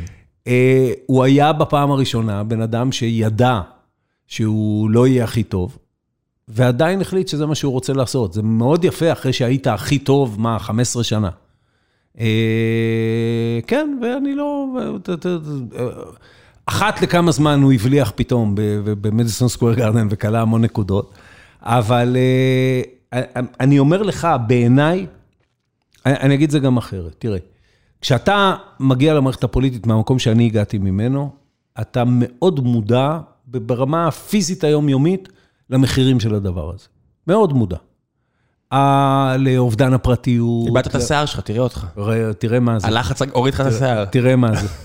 אה, לא, אני הכנתי את עצמי לפוליטיקה בזה שלא יוכלו להגיד שאיבדתי את השיער. אה, אה, אתה מודע לזה, ואתה אומר, זה שווה רק אם אני צועד אל עבר היעד שאני מאמין בו, אפילו אם אני לא אגיע. ורוב הדברים בפוליטיקה לא מתגשמים, ואם הם מתגשמים, הם לא דומים למה שחשבת שהם יהיו. רוב הדברים בחיים? לא, בפוליטיקה יותר מאשר בחיים. אני אומר לך, יש לי, בחיים יש לי מיילג' יותר ארוך משלך. כן, 20 שנה אה, אמרנו. אה, אז אה, בחיים הרגילים, הסיכון סיכוי הוא יותר טוב, הוא יותר טוב. כי יש לך יותר שליטה על הדברים. אבל לצעוד לכיוון הנכון בפוליטיקה שווה מבחינתי את כל המחיר, וה... וכבר לא שווה לי הדברים האחרים שעשיתי אותם, שמאוד נהניתי מהם וכן הלאה, שהיו כרוכים בכל מה שכרוך בלהישאר על הגלגל. אז אתה לא עושה מה שאתה עושה עכשיו, אומרת, היה לי איזושהי סברה, אני אחלוק כן. איתך איתה, ואז אולי נעשה גם מתי שאלות מהקהל, שמה שאתה עשית, הרגיש לי מהצד, שקצת הכנסת, אתה יודע, בגיבוש, אה, לא משנה איזה יחידה, כל אחד מהיחידות, שואלים אותך כמה אתה רוצה לוותר, והדבר הנכון לעשות זה להכניס את היד לכיס ולתפוס אותה חזק חזק, כי אז אין שום סיכוי שתוותר. אה, זה מרגיש לי כאילו שמת את עצמך בפוזיציה, מבחירה, שכשישאלו אותך עוד מעט אם אתה רוצה לוותר, היד שלך כבר לא תהיה בכיס, ואז מה שיהיה באותו רגע זה מה שיקרה. אני לא, לא הבנתי את המשל. המשל הוא שאתה כן. מכין את עצמך לאפשרות שלא תהיה יותר פוליטיקאי שנה מהיום. אני, תראה, אני כל הזמן מוכן לאפשרות הזאת. אני... יש אני, מוכן ויש, אה, ברגע שעזבת מפלגה שבוודאות אני, תהיה, שמת את עצמך בפוזיציה שאתה צריך להחליט. לקחתי בוודאי סיכון, אבל לא לקחתי אותו בשביל להקל עליי באיזה יום מן הימים, להגיד, ניסיתי. אני מאמין בזה, אני מאמין בזה לחלוטין, אני מאמין שזה יציל את הפוליטיקה הישראלית, שיקום בצד השמאלי גוף קוהרנטי בעמדות שלו, עם מסוגלות פוליטית. איך יכול להיות שיקום גוף קוהרנטי? אני מסתכל עכשיו, אני אפילו לא יודע כן. מי רץ, אני צריך לפתוח את העיתון כדי לראות אפילו מי רץ, איך יקום גוף מכזה תוהו ובוהו. בלסדר את התוהו ובוהו, ובזה אני עובד כל הזמן. כן? אני עובד בזה כל הזמן.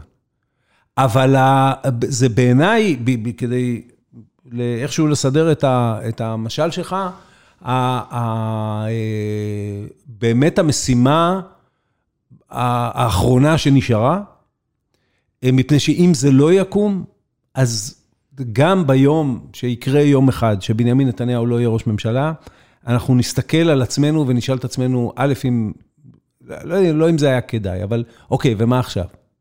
והמחשבה שהדברים יסתדרו רק כי הנוכחות המאגית הזאת תצא מחיינו, אז הדברים יתחילו להסתדר, אני לא מקבל אותה.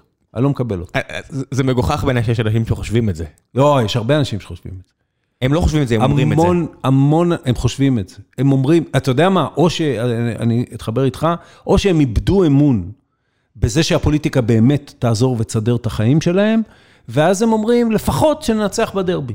זה הכל. זה, זה אני מקבל. אוקיי, עכשיו, בשבילי, אני מאוד אוהב לנצח בדרבי, אה, זה לא מספיק, זה לא מספיק, זה לא תירוץ אמיתי. זה גם מה שנשאר מהפועל תל אביב, תראה, הם עומדים לרדת ליגה, כל מה שנשאר זה אולי זה לדפוק את מכבי. אני הפועל חיפה, אנחנו לא... אני מבין, אבל אוהדי הפועל תל אביב לא- יכולים להרים את היד פה. לא מוכר לי, לא מוכר לי. אה, נכון, אגב. תראה, זה המונחים הכי מדויקים להסביר את הפוליטיקה הישראלית, כן? הליכוד הוא מכבי, הוא, אה, אם צריך לנצח, אז הוא יאזרח את אולסי פרי וארל וויליאמס בכל מיני טוענות, וייתן דרכון של יהודי למנסור עבאס. הם אולי יפסידו אליפות אחת לגליל עליון, הם אולי יפסידו אליפות אחת להפועל ירושלים, הם אולי יפסידו אליפות אחת לראשון לציון, אבל בגדול... לא, אני אומר, זה אפילו לא זה, אלא הוא יעשה מה שצריך, והוא ייתן דרכון ישראלי למנסור עבאס ויגייר אותו בשביל לנצח. והצד השני, יש לו את אריק איינשטיין, והוא שר שירים נורא יפים על איך הוא מפסיד. אין אפילו את אריק איינשטיין, אבל. בדיוק, זאת הבעיה שלנו. זה נהיה קצת טרגדיה, אפילו כבר לא כיף. אפילו את אריק איינשטיין אין לנו. ואני, אני, אני לא מוכן לקבל את זה, זאת אומרת, אני לא מוכן לקבל את זה גם כי בסוף, אתה, וזה נכון לגביי כמו שזה נכון לגבי אנשים מהצד השני. אתה בא לפוליטיקה ומשלם את המחירים האלה בשביל שהמקום הזה, שנולדתי בו, גדלתי בו, לחמתי עבורו, אני אוהב אותו, אני רוצה שלילדיי, ילדיי יחליטו כל החלטה שהם רוצים לגבי חייהם, אבל אני רוצה שהוא יהיה האופציה הכי טובה בשבילם לחיות בו, יהיה דומה לחזון שלי לגביו. והוא לא יהיה דומה בחזון שלי לגביו, אם כל החזון שלי לגביו יהיה שבנימין נתניהו ילך הביתה. כמה פעמים ביום אתה אומר, אני לא יודע? אתה יודע, אני מסתכל פה על השאלות שלך, שמחכות לך מהקהל, ואני אומר, איך אתה אמור בכלל, שיהיה לך בכלל דעה, בלי שלא תרגיש איזה פייק אני, על חזקת הגיל הרך, על ביטחון, על חינוך, על אוצר, כאילו עם כל הכבוד, גם אם קראת המון ספרים, ופעמיים את יוליסס הפוך מכל כיוון, איך לכל הרוחות אמורה להיות לך בכלל דעה על הכל? קודם כל, כשאין לי או אני לא יודע, אז אני אומר, אין לי או אני לא יודע. במקרה, נגיד חזקת הגיל הרך, דבר שעבר בכנסת די הרבה, יש לי עליו עמדה. אני לא חושב שצריך לבטל את חזקת הגיל הרך, אני חושב שצריך להוריד אותה בגיל, זה לא צריך להיות שש. אנחנו דיברנו בשעתו על שנתיים, כמו שאמרה ועדת שנית, וכן הלאה, אבל צריך להוריד אותו בגיל. אבל אני מודה, אני לא עסקתי בחזקת הגיל הרך, אני אומר את זה כי זה עלה לחקיקה כמה וכמה פעמים, וכשעולה משהו לחקיקה, אז אני משתדל ללמוד אותו. זה לא דבר שאני עוסק בו כמו בביטחון, ויש דברים שאני אומר עליהם, אני לא יודע. על מה לא הצבעת? כי פשוט אמרת, אני לא יודע. אני לא זוכר. זה קורה? כן, בטח. בטח. אין... אני יכול גם להגיד, מותר לי גם כפוליטיקאי להגיד, לא כך מעניין אותי. מותר לי. ואז, או שיש לך עמדת סיעה, ואתה אומר, היות וזה לא כל כך אכפת לי, אז אני אלך עם העמדת סיעה, כי זאת הסיעה שלי, או שאתה, או שאתה מצביע במה שנראה לך הגיוני, אבל אתה לא ראשך ורובך בתוך זה, זה בסדר גמור. יש כל כך הרבה עניינים שעולים. מה הכי מעניין אותך כרגע? לעצב את רשת הביטחון הסוציאלית, כלכלית, לעידן החדש, על פי מודל שבבסיסו הוא המודל הצפון אירופי. וואי, הלכת פה למשאלת דג הזהב, שאלתי אותך מה הכי מעניין, בחרת פה תשובה שכוללת חצי מהתחומים האפשריים. לא, לא, לא, היא קשורה, היא תחומים ענקיים, כן? אבל היא קשורה לעיצוב מחדש של מערכת התמיכות הממשלתיות בעידן שבו אנשים חיים עד גיל 90, בעיצוב מחדש של מערכת העבודה, בעידן שבו אנשים יחליפו קריירות, פעמיים ושלוש בימי חייהם, קריירות, לא מקום עבודה. פעמיים ושלוש בימי חייהם. זה בבדיקה ובחינה גם של פתרונות שהם נחשבים פתרונות קצה, כמו למשל הכנסה בסיסית אוניברסלית. זה הדברים שאתה קורא? זאת אומרת, אני רואה למשל אנשים שאומרים שהם, שאני מאמין להם שכל רצונם זה שר אוצר, ואני אומר, אוקיי, אז מה אני הייתי עושה? הייתי פשוט קורא המון המון המון ומדבר עם הרבה רמי אנשים על הנושא הספציפי הזה, כדי להרגיש שאני... אני לומד את זה כבר שנתיים, זה לא התחיל עכשיו. אני לומד את זה כבר שנתיים. זה הנקודה? מאז שהגע... קודם כל, בענייני ביטחון אני מרשה לעצמי להגיד, נגיד, יקרה הבלתי צפוי ואני אהיה שר ביטחון, אני שמתי על השולחן כבר לפני חמש שנים. לא, קראתי ספרים, אני יודע. לא, מה אני מאמין, אז יש לי שלושה חודשים ראשונים, אני לא צריך לשאול את עצמי בכלל מה עושים, כי כבר יש לי הוראות מעופר שלח. אבל הדבר הזה בעיניי, זה הדבר הכי חשוב. הכי חשוב, העולם, וכמובן, הסוגיות שנגזרות ממשבר האקלים. אני חושב המון על העולם שילדיי יחיו בו. ילדיי הם מאמצע שנות ה-20 ועד סוף שנות ה-20. הם נכנסים לעולם שהוא מרתק ומפחיד, בהסתכלות שלי כ, כאבא, הוא, יש בו המון דברים שאני לא יודע, ואני, ובגלל שיש לך חרדה בסיסית לגורל ילדיך, אז הם, הם, אני לא רוצה להגיד מפחידים אותי, אבל הם... הם... למה לא מפחידים אותך? זאת אומרת, אנחנו, אנחנו בינואר, ואני פעם ראשונה עם חולצה עם כן, שרוול ארוך. כן, וכל גשם הוא טייפון. זאת אומרת, אין יותר... דריזל כזה, כן? כל יותר, יורד גשם, אומרים לך, מחר ירד גשם, אתה מחזק את היסודות של הבית. אתה מבצר בחוץ. כן, והקורונה הביאה את זה, אני מודה, גם לי. אני מהדור שכן, מתייחס למשבר האקלים, אני יודע שזה קיים, אבל לא, לא עליי כל הסיפור הזה. הקורונה הרי היא, היא בסוף ברמה כזו או אחרת, בהנחה שזה לא המהנדסים הסינים המפורסמים, הנדסו את הנגיף. מה זה משנה, גם אם כן. אה, היא לא, היא תוצאה של אה, מגע הדוק יותר בין בני אדם לבעלי חיים שלא... אתה יודע, במושב שלי, מאחורי הבית שלי, גר זוג תנים. עכשיו, כשאני באתי למושב לפני 30 שנה, לא היו תנים במושב. יש, יש תנים בתוך המושב. חזרת לגדות? מה? חזרת למושב? אני גר במושב, במושב גינתון 30 שנה. הייתי בטוח שעזבת. לא, לא, לא. אוקיי. לא. אה, אה, והתנים האלה, שאני שומע אותם מייללים מאחורי הבית שלי בלילה, אה, גרים שם מפני שיער בן שמן, שהמושב שלי גובל בו, הולך ומצטמצם, הבנייה נכנסת לתוכו, וכן הלאה והלאה, ואין להם איפה לאכול, כל הדברים שידועים, בגלל זה יש תנים בפארק הירקון, בגלל זה, לדעתי כבר זאבים עוד מעט יש בפארק הירקון. הדבר הזה, יש לו קשר הדוק לקורונה. ויכול להיות לו קשר למה שנקרא מחלות זואונוטיות, זאת אומרת, מחלות שנובעות מקרבה בין בעלי חיים לבני אדם. אה, אה, משבר האקלים הוא פה. אז העולם הזה שילדיי יחיו בו, הוא מטריד אותי מאוד היום, אני חושב שהוא הרבה הרבה יותר חשוב מ... ב... לא יודע מה, הסוגיות האיראניות, אה, וצריך לפעול בו, וזה מה שמעניין אותי, ואני לומד את זה כבר די הרבה זמן, ככל יכולתי, כי זה רחב מני ים. מה קרה ואני רוצה בתקופה הזאת ששינה לך דעתך, שאמרת, וואו, כל השנים האלה טעיתי? המון, המון, המון. תן דוגמאות. אני, לא, קשה לי לשלוף משהו אחד, משהו סקסי אחד שאתה אומר, וואו, כל השנים האלה, פשוט טעיתי. לא, לא טעיתי. לא זה לא טעית. לא טעית אף פעם? טעיתי, לא, אז אני אומר, משהו ש... לא, זה לא שטעיתי, זה שפתאום משהו... אה, התחדד לך אחרת? אתה מקבל ואתה אומר, בזה אני רוצה לפעול. שאלת אותי מה אני רוצה לעשות.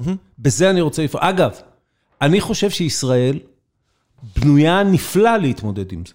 הרי זה, כל מה שאמרתי לך זה, זה בכל העולם, חוץ מהתנים שהם אצלי במושב, הדבר הזה הוא בכל העולם. כן, ישראל לא יכולה להשפיע הרי על, על ה... היא לא יכולה להשפיע על משבר האקלים, אבל היא צריכה לשאת את חלקה בו. לא, זה בסדר, אבל יש לא דברים, עשתה, אבל יש הרבה דברים לא שפה... אבל על המודלים החברתיים, כלכליים חברתיים בישראל, היא יכולה מאוד להשפיע. עכשיו, אנחנו חברה צעירה, אנחנו עושים הרבה ילדים, שזו סוגיה אם אנחנו צריכים לעשות הרבה ילדים, אבל עובדה שאנחנו עושים. אני לא בטוח שזה, אתה יודע, אתה יכול לתת לי רק תמריצים, אני לא בטוח שזה עניינך כמה ילדים אני עושה. בדיוק, כן. לכן אני אומר, ואצלנו יש תופעה שהיא ייחודית בעולם, שהשכבות הסוציו-אקונומיות הגבוהות עושות הרבה ילדים. סטמל סטטוס. לא, זה משהו יהודי וערבי, אבל בעיקר יהודי, כי הסוציו-אקונומי הגבוה זה, זה בעיקר יהודים. אה, אה, ומה שהיה בדור של ההורים שלי, שני ילדים, נהיה שלושה פלוס. בעידן הזה. אנחנו חברה טכנולוגית, אנחנו חברה מסתגלת, אנחנו קהילה קטנה באופן יחסי, שהממשלה יכולה להשפיע עליה אה, אה, די מהר. זאת אומרת, אנחנו בנויים להיות בעידן הזה, אני לא מסתכל על זה רק כאיום.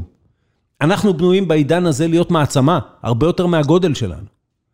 אז ה, ה, אני רוצה לעסוק בדברים האלה. ואם אתה שואל אותי, הסוגיה של זה שאנחנו... שולטים על עם אחר, והשירות של הבן שלי באותה יחידה שאני שירתתי בה בצנחנים, רק 30 ומשהו שנה אחריי, היה שונה מהותית מהשירות שלי, כי הוא בילה חלק ממנו בסלון של אה, משפחה פלסטינית, והצורך שלנו לשמור על עצמנו כמדינה יהודית ודמוקרטית על ידי אה, היפרדות בהסכם לשתי מדינות, קשור לזה קשר בל יינתק. גם בסוגיית המשאבים, זאת אומרת, בסוגיית המשאבים, אבל המשאבים זה לא רק כסף, זה כסף ותשומת לב וויכוח פנימי וכן הלאה והלאה. ויסודות של, של מדינה כמו שמתוקנת, כמו שאני רואה אותה.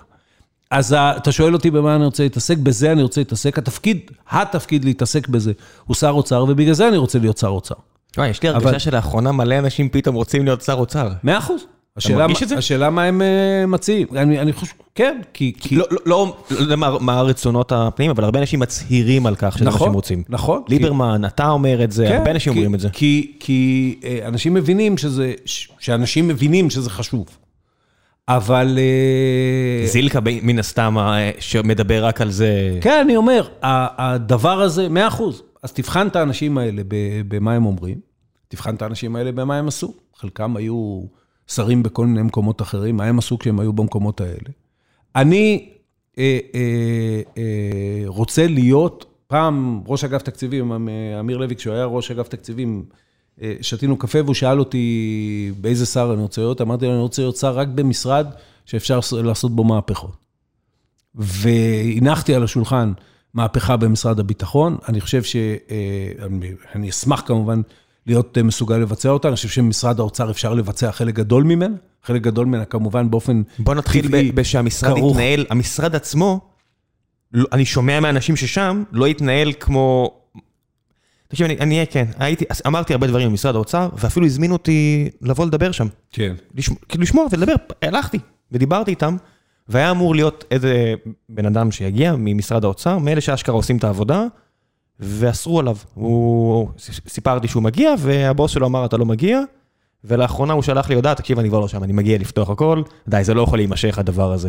בוא נתחיל ברק שהמשרד עצמו יתנהל כמו שצריך, שיגיע מנהל שרק יגיד, עכשיו ארבע שנים, אני רק מנהל, אם אנשים היו יודעים מה כץ עושה שם עכשיו, לא היית אומר לי זה לא פרסונלי, בסדר? לא, לא, אני... אני, אני- לא יכול להיות שאנשים אומרים לי שזה ככה מתנהל, נכון. ואני- ו- וזה לא סוגיה, זאת אומרת שבנימין נתניהו, כמנהל שלו, נותן למנהל שלו לנהל ככה את החטיבה הזאת. זה לא גרוע- נורמלי. זה גרוע מזרם, זה בכוונה. זה מה שנתניהו עשה למל"ל, ומה שנתניהו עשה לנציבות שירות המדינה, ומה שנתניהו עושה כשאין מפכ"ל. תשים לב, האיש עובר, הוא, הוא אנרכיסט. הוא עובר גוף-גוף במדינת ישראל, בגופי הביצוע וגופי קבלת ההחלטות, ומעיין אותו, מוציא אותו מה, מהמשמעות שלו. ומופיע ראש המל"ל אצלי בוועדת קורונה, ואני שואל אותו על דבר נקודתי מאוד ברור כמו הסברה. עכשיו, ברור לכולנו שמשבר הקורונה, כלי המלחמה, סליחה על הביטוי, המובהק, זה אמון הציבור. בלי אמון ציבור אין שום דבר שאתה עושה זה בקורונה לא בהכל, יקרה. זה נכון להכל, זה מהכסף שלנו, ועד אם אני מוכן לשים מדים ואולי למות בגיל 19, זה הכל. אז אני אומר, אה, אה, אה, בצה"ל, אם יש מלחמה, יש דסק, הוא כבר קיים, השולחן. יש דסק במטכ"ל שמתמלא בטובי אנשי ההסברה במדינת ישראל, חלקם במילואים וחלקם בהתנדבות, שעוסקים בעיצוב המערכה ההסברתית, גם כלפי חוץ, גם כלפי פנים. בקורונה, אין דבר כזה עד היום.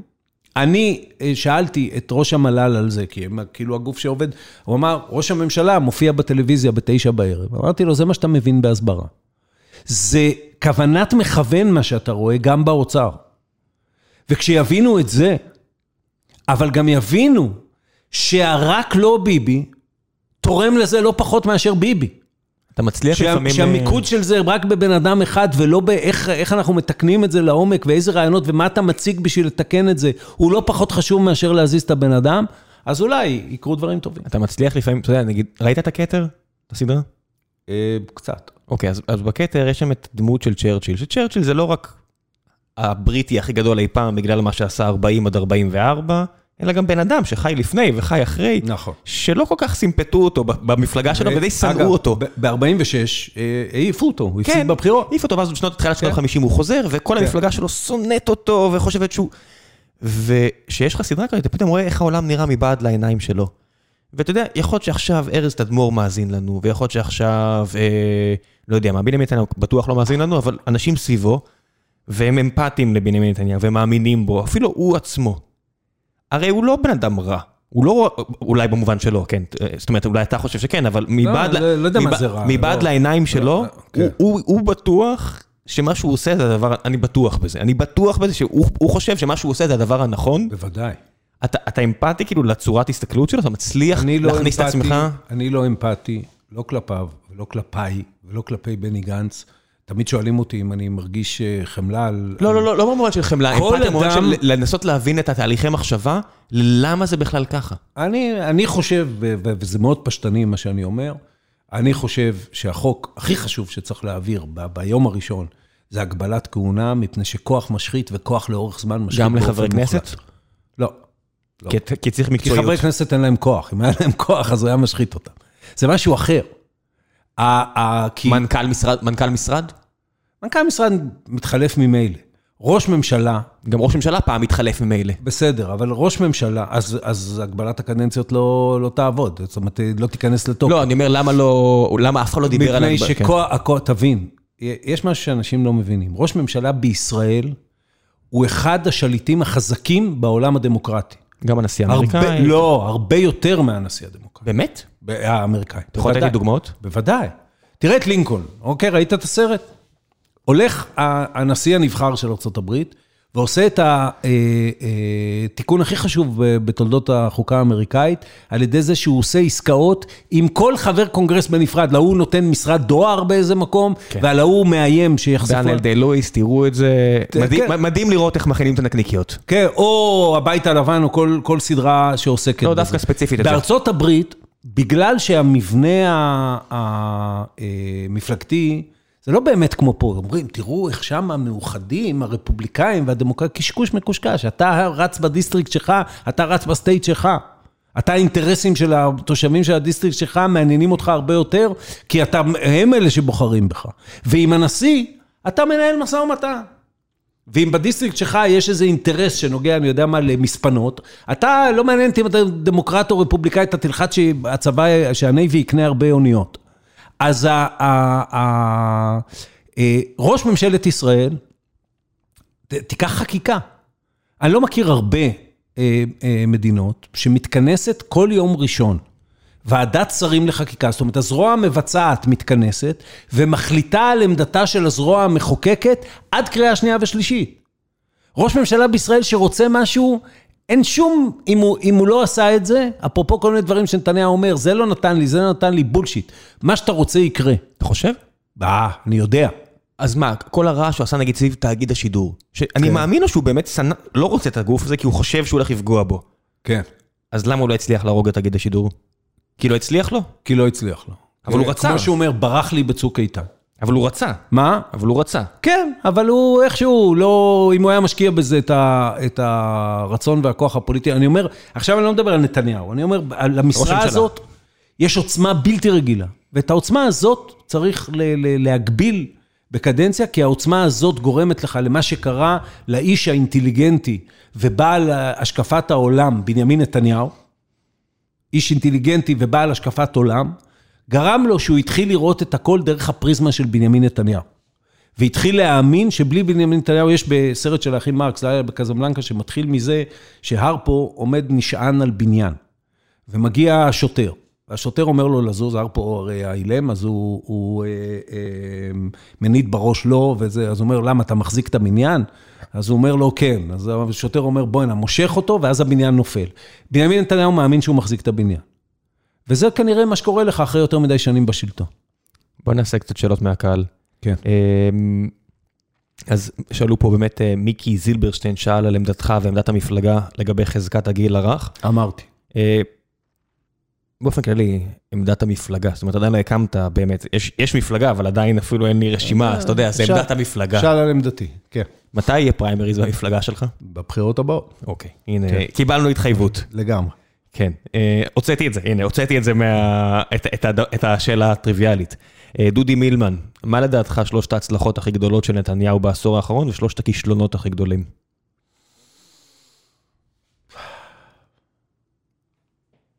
לא, זה- אני יודע שאתה לא אוהב... לא, זה, אני, אני, אני לא רוצה סתם להגיד, אה, סתם להגיד דברים. אני, אני, אני חושב שנתניהו, עד, למשל בממשלת 2009-2013,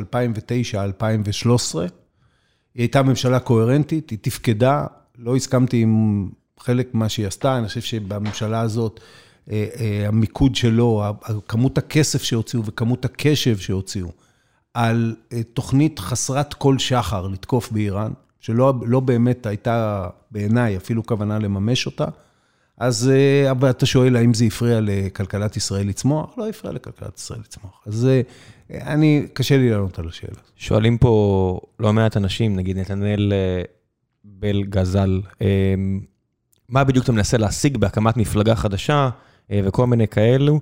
אני אשאל את זה למרות שאני מסייג לפני שאתה עונה, כן. שחודש מהיום הסיטואציה יכול להיות שהיא תהיה שונה, נכון. והרבה מהתשובות שלך עכשיו בעיניי, לא, אה, אבל הן אני- לא שוות את ה- את השניות שתגיד אותן, אבל עדיין נשאל את זה כי אה, אני- שאלו פה. אני אגיד ככה, לא, לא יצאתי לדרך במטרה להקים מפלגה חדשה. אני באמת האמנתי שבחירות לראשות המחנה במסגרת של יש עתיד זה הדבר הנכון. כי יש עתיד היא המבנה היציב. בנו מבנה, יש- ה- יש מוסד. כי יש מוסד, יש מבנה, הוא מבנה יציב, הוא עומד לתפארת, ואני מאוד שמח. מאוד שמח, אני הייתי בין האנשים שעשו את זה. אה, אה, רק שזה לא התאפשר, זה ברור. לא רק שזה לא התאפשר, ברגע שדרשתי את זה, אה, אה, יאיר לפיד בפועל פעל כל הזמן ל- להרחיק ולהוציא אותי מיש עתיד. אה, ואז פעלתי כדי שהגוף שאני מדבר עליו יקום במסגרת יותר רחבה, גם זה לא קרה. ואז אה, ראיתי שהזמן עובר ואנחנו זה, ואין ברירה אלא לזרוק את האבן הראשונה.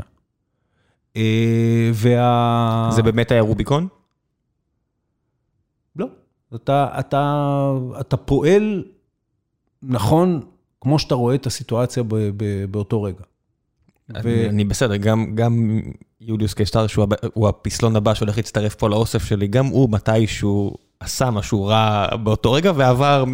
לא יודע מה, ספרד ל- לאיטליה. לא, זה בסדר. זה באמת היה צעד, ש- שאתה הודע- הודעת באותו יום, אני דורש פריימריז. זה כן. באמת היה קש ששבר גם- גב של גמל כלשהו?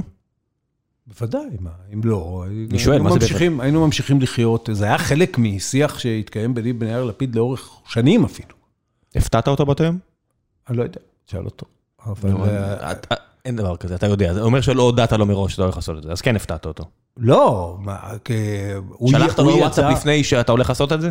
ב- ב- מה זאת אומרת? זה התחיל בשיחה ביני ובינו, שמבחינתי הייתה יכולה להישאר אה, אה, אה, ביני ובינו, רק שלא קרה כלום. אני ביקשתי תשובה, והיא לא באה. מרחו אותך. ו- ואני אמרתי לו, לא, ואני, ואני אמרתי לו, שאם היא לא תבוא, אני אצא פומבית. אז במובן הזה שאם אתה שואל אם הפתעתי אותו כשיצאתי פומבית, לא. זאת אומרת, בסוף השיחה הזאת אמרת משהו, והוא יכול להגיד משהו שהתפרש ב- כ... ברגע שיצאת מהדלת, הדלת נסגרה? לא, לא, לא. הייתי צריך לקבל תשובה, ולא קיבלתי אותה עד היום. זאת אומרת, אז זה- שזה בפועל לקבל תשובה, כן? אה, כן. אה, אה, אני אומר, ה- ה- אני באמת חשבתי שזאת הדרך הנכונה למנוע מה שראיתי, ואני חושב שבזה צדקתי, אי אפשר להתווכח בכלל שצדקתי. היית יכול להישאר במפלגה אם היה פריימריז, הרי גם גדעון סער עשה פריימריז בליכוד, כן. והרבה אנשים יצאו בליכוד ביום יש העבודה. פריימריז. אני אומר, כן. התמודד בפריימריז, זאת אומרת, התמודד מול נתניהו ועשה את הקמפיין, וברגע שהוא הפסיד, היה ברור שאתה יכול להפוך שעון חול, היה ברור שהוא לא יקבל תיק רציני, היה ברור שהוא יקים מפלגה חדשה, זאת אומרת, באקט שלך, של להתמודד על ראשות המפלגה, כן, זה בעצם הרוביקון, זאת אומרת, גם אם היית מקבל את התשובה שלך, כן. הבוחרים היו מחליטים, ואז היית צריך לעשות מה שעשית עכשיו, אתה מבין? או לא, שהפוך, או שהיית לא. מקבל את המפלגה לך, לא. להוביל אותה, מה זה מפלגה? זה לא רכוש. שלך. לא? הייתם יכולים להסתדר ביחד? אם, אם היו, היות ולא הייתי לבד עם לפיד בחדר באותו רגע, שאל אותי הבן אדם השלישי, ומה תעשה אם יהיו בחירות תפסיד? אמרתי לו, אני אקום בבוקר ואלך לעבוד. אני, אה, אה, אה, זה, זה אחת, השאלה אם היו נותנים לך לעבוד. זה אחת, עופר, יכול להיות שלא. אז אני אומר, לא נתנו לי, אז הלכתי לדרך הזאת, זה מה שאני כן. אומר לך. זה אחת מחולשותיי כפוליטיקאי.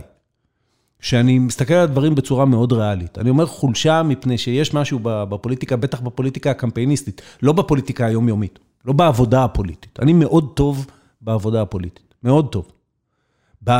בהיבטים המקצועיים שלה ובהיבטים של לגרום לדברים שיקרו. אני, אה, אה, בהיבט הקמפייני שלה, יש יתרון לבן אדם שלא מקבל את המציאות. אתה יודע איך זה בעולם שלי. כן. אם אני לא טוב בלגייס כסף, אני לא אהיה מנכ"ל.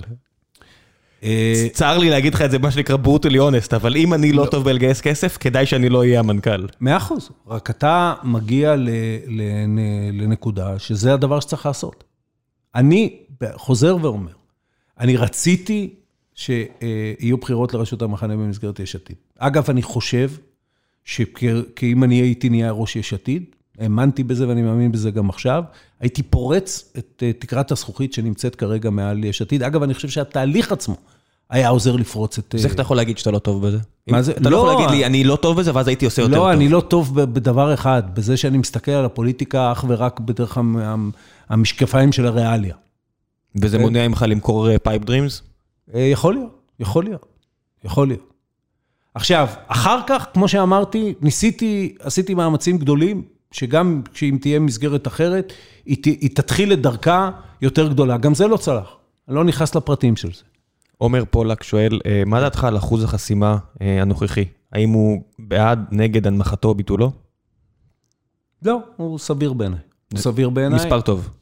אה, כן, אני, אתה יודע, אתה אומר רק כן, אבל הרי כל- האבן הדומינו הזו שינתה משהו, ב- היא היא גרמה לאיחוד במפלגות הערביות, היא הובילה נגיד לזה שבנט ושקד מתישהו לא עברו ואז כן עברו. כן, אבל היא לא, היא לא שינתה את העובדה שבגלל שאתה במשטר קואליציוני ואתה כל הזמן צריך גרוש ללירה, אז המחיר של הגרוש הוא הולך ועולה כל הזמן, כן? אה, אה, אביגדור ליברמן ונפתלי בנט, עם מפלגות של חמישה מנדטים, היו שרי ביטחון, אוקיי?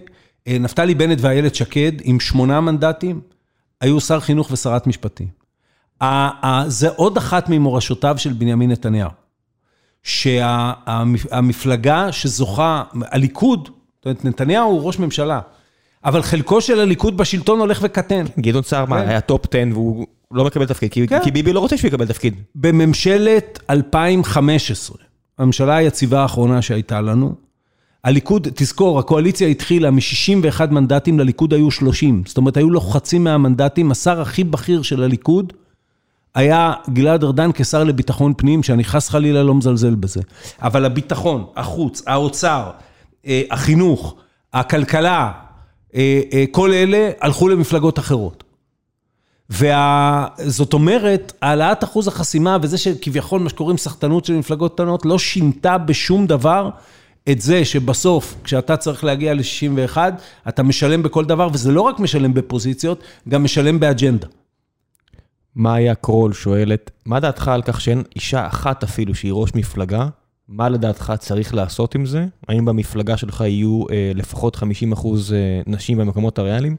אני אגיד לך כך, אה, א' כל מרב מיכאלי לעניות דעתי כן תהיה בראש מפלגה אולי, כן. אבל אה, נגיד כרגע, גם אם היא תהיה, זה אומר רק אחת.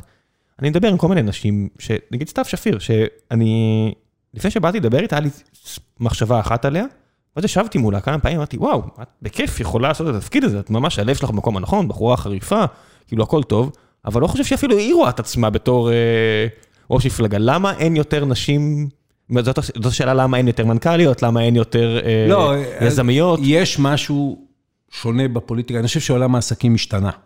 עובדתית, עדיין יש מעט מאוד מנכ"ליות. מעט אחוז. מאוד מאוד מאוד מאוד. אני, אני רוצה לדבר על הפוליטיקה, אוקיי?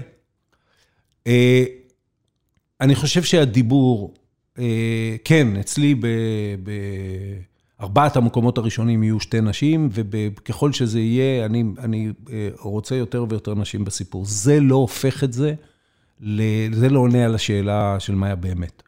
ואני חושב שחלק מזה, הוא גם אה, תוצאה של העובדה שאין הרבה נשים שבאות ואומרות, הנני, כן? מכל מיני סיבות, מכל מיני סיבות. אה, ואגב, אחת מהן היא שאני גם לא רואה בניתוח התוצאות, למעט ציפי לבני ב-2009 מול בנימין נתניהו, אני לא רואה שהעובדה שמפלגה עמדו בראשה, אה, עמדה בראשה אישה, או היו בצמרת שלה אה, מספר גדול של נשים, שינתה אפילו את דפוס ההצבעה של נשים לטובת המפלגה הזאת. זה לא מוכח בשום דבר. שוב אני אומר, למעט לבני ב-2009. כן, אתה יודע שזה היה המשרד שלה. מה? אתה יודע כן. שזה היה המשרד שלה. מאה אחוז. באמת. אז, נעמוד כשנגיד ציפי לבני. כן. אה, אני אומר, אה, צריך גם, ואני אומר את זה כי אני מנהל שיחות, אתמול ניהלתי שיחות עם ארבע נשים חזקות, חכמות, מוכשרות, יכולות להיות חברי, חברות כנסת מופלאות ויותר מזה. כן, והן לא רוצות, בכל אחת מסיבותיה.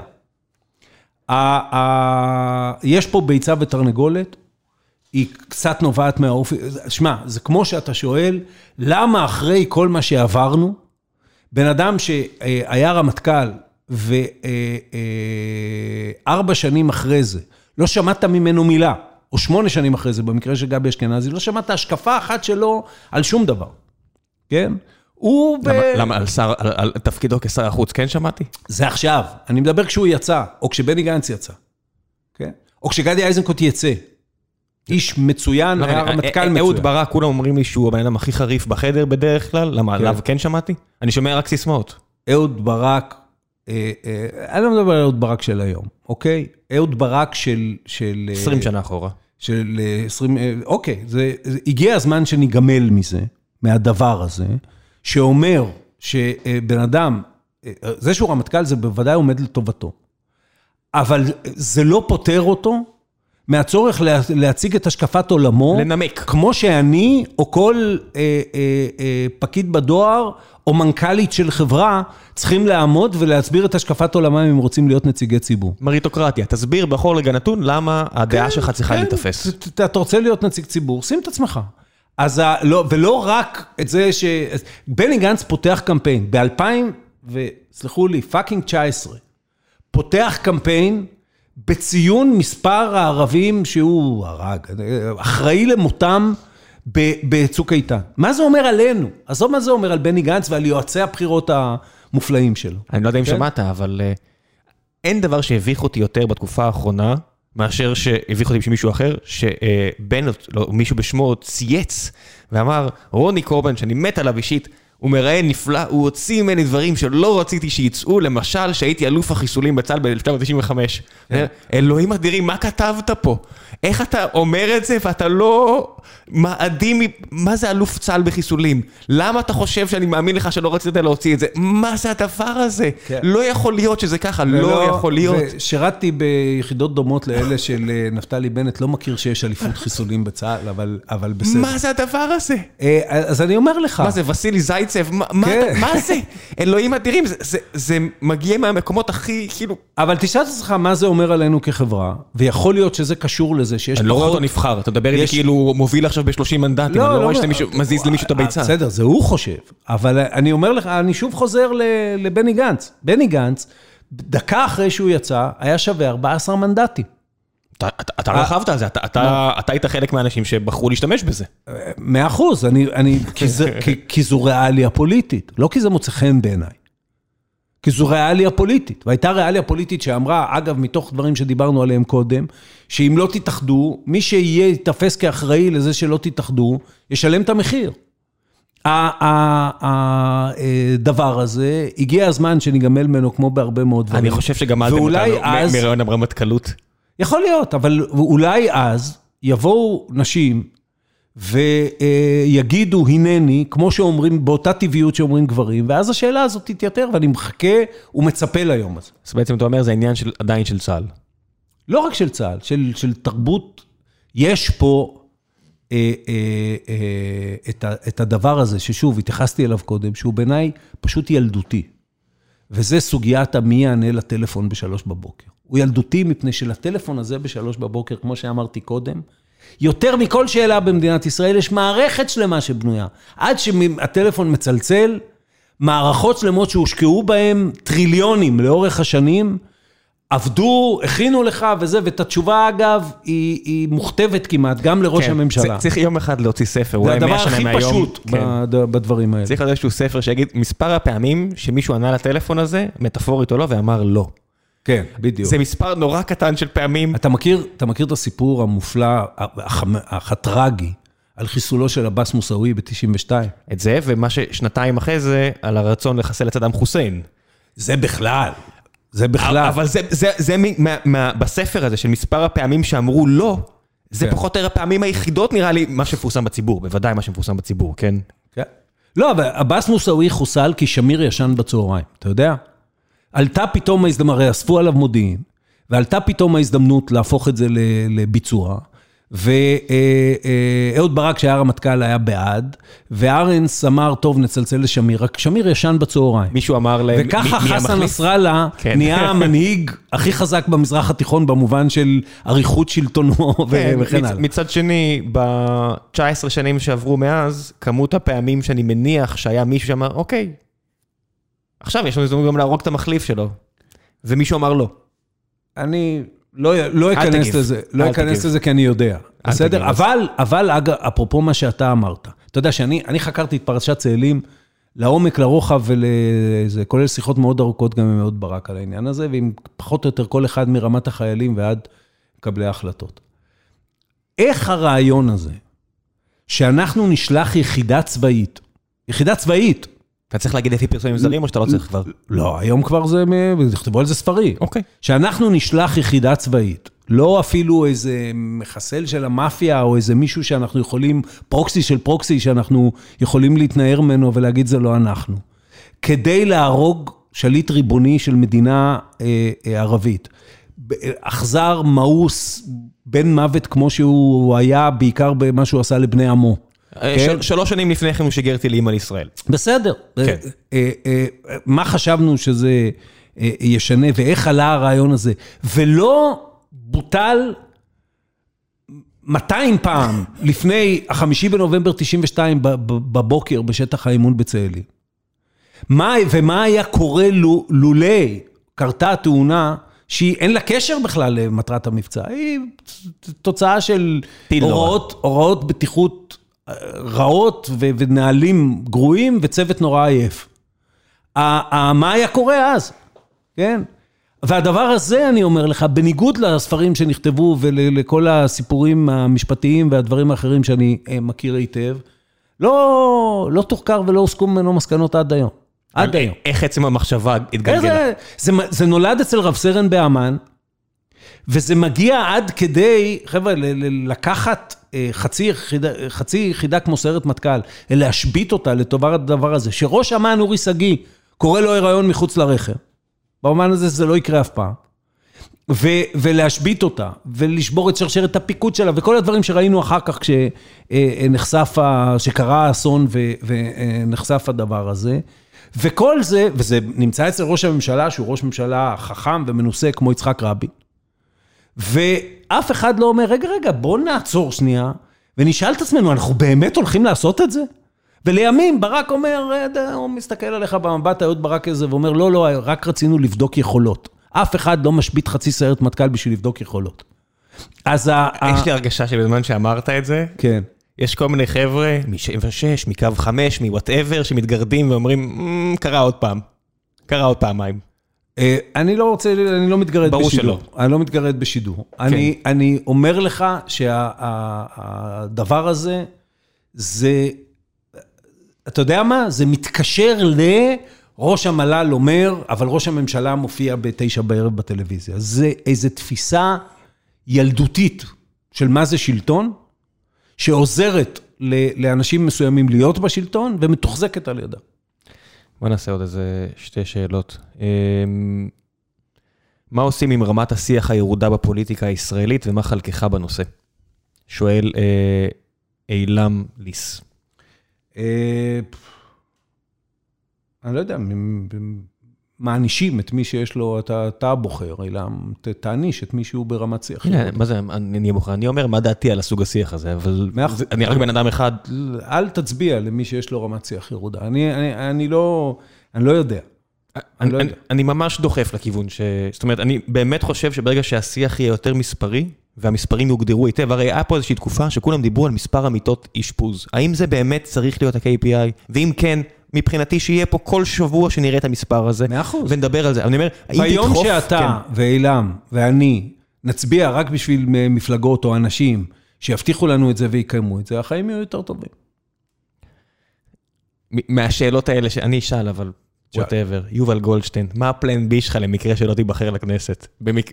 סיכוי קלוש לקבל תשובה, הוא רשם בסוגריים. אה, אז אה, אה, הסיכוי הקלוש אכן יתממש. כך או כך אני אבוא לגיקונומי. יופי. אתה יודע, יש...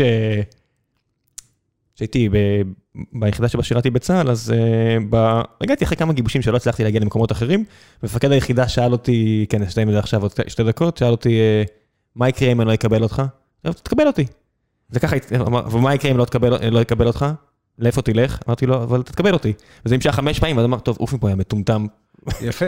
כן, יפה. אה, אז אני מניח שזה ככה וזהו. שאלה אחרונה. כן. אמ, יובל אה, שואל, אה, יובל אחר, שואל, על איזה החלטות צעדים שנקטת בחייך הפוליטיים אתה מתחרט? אני לא מתחרט.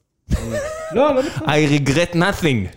שמע, זה סליחה שאני נשמע פה מלודרמטי. אה,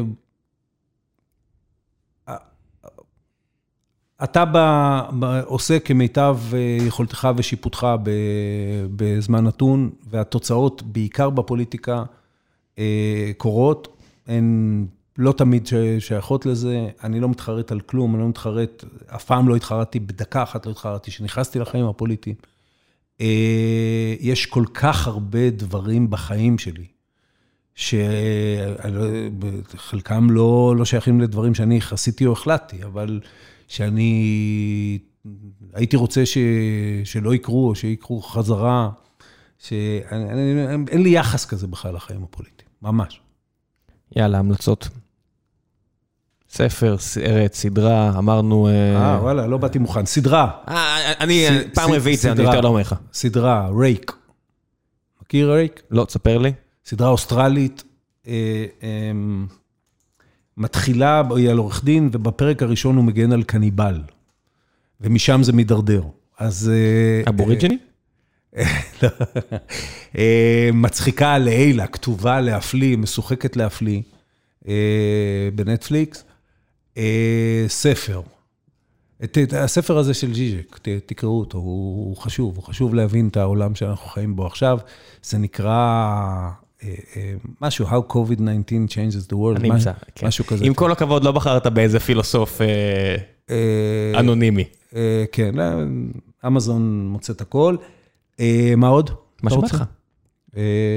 איך אתה, אתה קורא או שאתה שומע ספרים? קורא.